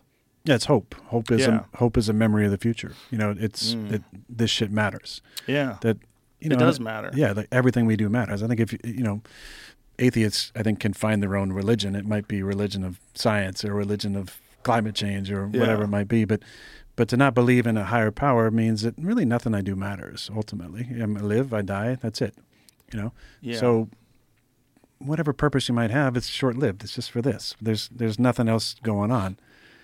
I have a hard time with that because I believe there's a seen world and an unseen world, and there's forces of good and forces of evil, and that there's a purpose for all this. And there's, uh, you know, there's a lot of reasons why we're doing this. There's a lot of opportunities to do this. I'd like to get it right this time around. you yeah, know? that'd be nice. That'd be nice. but if if there is the Christianity part and and Jesus wants to come back and save everything, It'd be good right around now. yeah, Like, don't wait till the election. yeah. Don't wait until China invades Taiwan. Don't wait until Klaus Schwab puts on his suit again. Yeah, don't wait till he gets on the Darth Vader outfit. Why was he wearing that outfit? Is there uh, an explanation for why Klaus Schwab was uh, dressed up? I think he was on Epstein's island. Was he? no, he probably has his own island. Yeah. Yeah, it's probably under the ocean. Sorry, I'm not accusing Mr. Anyway. Klaus Schwab of being on Epstein's island. Why did you bring up Jimmy Kimmel when that whole thing was going on? Uh, I had said on the McAfee show before they had talked about, you know, forever they talked about releasing the Epstein list Right. or whatever. And I had said that on the show, and he had got on his show and called me a tin, fa- tin foil hat wearing, you know, doofus who is talking about, you know, the. In, I thought he had said that I'm an idiot for even thinking there's a list that's out there. What was he saying you're a doofus for thinking? Uh, that the list was going to get released, I guess. I don't know. I don't know that what it was. That doesn't make any sense. Why would anybody defend the people that apparently were on that list? Because it is a real list. there was and it is something a real about place. yeah there was something a conversation that pat was having about about this list coming out and we were talking about as a distraction to something else and i and i was referring to the list being that there being a list and it coming out he might have said might have been thinking that i was trying to connect a distraction that was going on with a list being released so i just said you know So when you were saying that he doesn't want that list to come out, you weren't saying that he was on that list. No. list. No. Okay. See, that was a lot of people if they saw it out of context. They no, nobody watched the fucking clip. That's why. Right. They just saw a headline. saw a very s- oh, it's the anti-vax thing. guy again. Let's fucking right, hammer him. Right. But but if someone saw that out of context, you could see how and I thought that you were saying. Oh, yeah. I saw it out of context. I thought that you were saying that Jimmy Kimmel was on that list. Because a lot of celebrities were on that list. Well, the list hasn't even been released yet. But whatever list There was there one was, test, one Yes. text of like one victim's Right. stuff. There's a hundred victims. Right. Nobody's gotten. You, know, Right. you talk about people going to jail. No one's gotten to jail. You know who? Who? I mean, Ghislaine Maxwell was arre- charged and in jail for trafficking to nobody. right. Which is Right. wild. Yeah, like look, I, and I said this when I t- when I was back on the show. Like, that's a big fucking accusation that I wouldn't make. And I said, Jimmy, I'm glad you're not on the list. And all I'm asking is, let's have the same energy Yeah. for you talking about the vax and people, if you're not vaxxed, just being Die left to die. Yeah. About these people on the list because it's fucked up. And what goes on at the top of this shit and why people were going to Epstein's Island and all the conspiracies about whether he was a Mossad member and Ghislaine and her father and all the weird connections. Like, Yeah. I'm I'm for co- all corruption in all forms being taken down. I don't give a fuck if you're on the right side, on the left side, whatever. Like expose it, and especially if you're doing crazy shit like that, that to kids, like It fucking. seems like it was an intelligence operation. It seems like Oh, of course if you it had to guess, they were compromising powerful and influential people, and they could use that to control all sorts of narratives yeah, and to make all sorts of decisions. I mean, how many people like those those guys that were CEOs that had given him money, hundreds of millions of dollars? The fact that you would walk in the foyer of his house in New York City and Bill Clinton's wearing a fucking dress and a painting, you know, and Bill And Clinton was on the and the flight Bush logs. painting? Yeah, yeah. that's some weird shit. It's weird. It's very weird. It's all very creepy. And the fact that it was a real place. I told you, like, I was telling people that Alex Jones ta- told me about that a Yeah. long time ago. I thought he was out of his fucking mind. There's a place they take them, they compromise them, they have sex with kids, and like, what? Your fucking impression What? is so good. I've known that guy forever. I knew that guy before he talked like that. He did, his voice wasn't as scraggly. All the years of tequila and vodka. But um, I thought it was nuts, and it turned out to be true. You know, it's turned out to absolutely be true, and it's and still there's no effort whatsoever to try to get to the bottom of it, find out who the people were and why they were there, and there's no like real hardcore congressional investigation of what was being done, how how were they being influenced, what was it about. Why do you think that is? Some fucking powerful people on that list, Jack. And also, they don't want to fuck with this mechanism that they have that has been proven to be effective. If there was an Epstein's Island, which there was, and if There could he- be other ones. Dude, for sure, for sure. Why wouldn't there be? He didn't kill himself either. He definitely didn't. No, I don't think he did. It You ever see that that that congressional hearing? What is this? Ghislaine Maxwell could make millions from Jeffrey Epstein scandal. How's that? Writing a book? Yeah. How is that lady alive? And she says, says any she can take all profits, including any documentaries, podcasts, and films that come from the book. Wow. She, she only has a 20 year sentence. Does she get out? Uh, how many years she's been in there? Good She's- behavior. Yeah. Out in two years. Or if someone comes along and fucking pardons her? Mm. She's appealed. She's maintained her innocent. Has appealed her conviction. And isn't she in like a real nice, cushy jail where you get to do yoga and stuff and it's not that bad? Probably. The whole thing is confusing. Did you ever see the uh, the congressional um, hearing or whatever it was when they had the head of the prison in there talking about what was going on? To like, how come nobody was guarding his cell? How come the cameras how come the were cameras off? were off? Yeah. How come he has a fractured neck that's indicative of ligature strangulation? Yeah. You know, Well, the one famous, Dr. Michael Baden. yeah, did Yeah. the autopsy. He said he's been murdered. By the way, your dog's been farting like crazy. Is he? It smells Oh, so bad. Marshall, what are you here. doing, buddy? You farting? I was like, I don't want you to think that was me. up? He's. Uh, it smells like uh, Yeah, he farts. some sort of He's a dog. yeah Asian Dogs food fart. or something. That's good. No, he didn't eat any Asian food. He eats um he eats raw food. Boy, that changed. By the way, folks, um, feed your dog real food. So many people Yeah. are feeding their dog kibble. That stuff. The reason why I can sit on the shelf for so long is because it's not real food. Yeah. It's garbage. What do you feed So- him? Because I'm about to get a dog, so I want to. Um, I, I feed him something called Maev, M A E V. It's uh, frozen raw food, so it's frozen meat, and it has um, it has uh, vegetables in it, and, and like blueberries and stuff like that. And uh, man, he gobbles it up, and it's changed his body. He lost a ton of weight. He was getting kind of thick, unfortunately, and I'd exercise him a lot. And he, but you know, you give him what he wants to eat, and he eats a lot of it. And then you're like, "Is this stuff good for you? It's expensive. Is this the best dog food? It says dog food. It says the purest ingredients. But if it could just sit on a shelf, how you wouldn't eat that? Like if you had to eat Pop Tarts forever, your body's gonna fall apart, right? And a lot of dogs are getting cancer these days. So this is a company called uh, uh, Farmer's Dog, and uh, Jamie feeds his dog that. It's all real food too. There's quite a few companies that do that now, and um, what what it is is just real food, real meat, and real v- vegetables and stuff. And man, it's changed his energy level. He was getting like gray hairs in his face; they went away. It's like he went backwards in time. Like Hmm. have you, no have you got him on the uh, red light bed yet? No, no, no, no. he gets a lot of exercise though. He's got a nice big yard. We, we, we I always throw the ball to him for quite a while before I take him here. So he, he's tire him out a little bit. yeah. Whenever you take him somewhere, you gotta like wear him out first. He's unfortunately he's not good on a leash. Marshall's quite a puller, but I can see that. yeah, he's just fucking. He's got a lot of energy. He's an enthusiastic dog, but he's the best. He's such a sweet dog. I mean, you see him like everybody he meets is his best friend. Yeah, You know, and everybody loves him, so he's just used yeah. to We people just bonded pretty him. quick. He's like, rub my belly. Yeah, as soon as he sees people, he drops down. He's like, "I know you want to rub me." Yeah, A big smile Okay, on his fine. face. All right. Uh, he- he's, he's great walking the ground with this too. I'm sorry he's farting on you though. Yeah, that's all good. I love dogs. Well, listen, brother, I appreciate you. Appreciate you out there. I appreciate your your courage to talk about these things that are important for you. And uh, obviously, it doesn't hurt that you're fucking awesome at football. Well, I'm gonna be back this year. Hopefully, back to my old ways. Hopefully, get you, you and Jamie out to a yeah, game. we'll we'll go for sure. Yeah. As soon as you're back, man. but I appreciate you having me on again. And My pleasure, just- brother. I fucking love love the show. Love the episodes.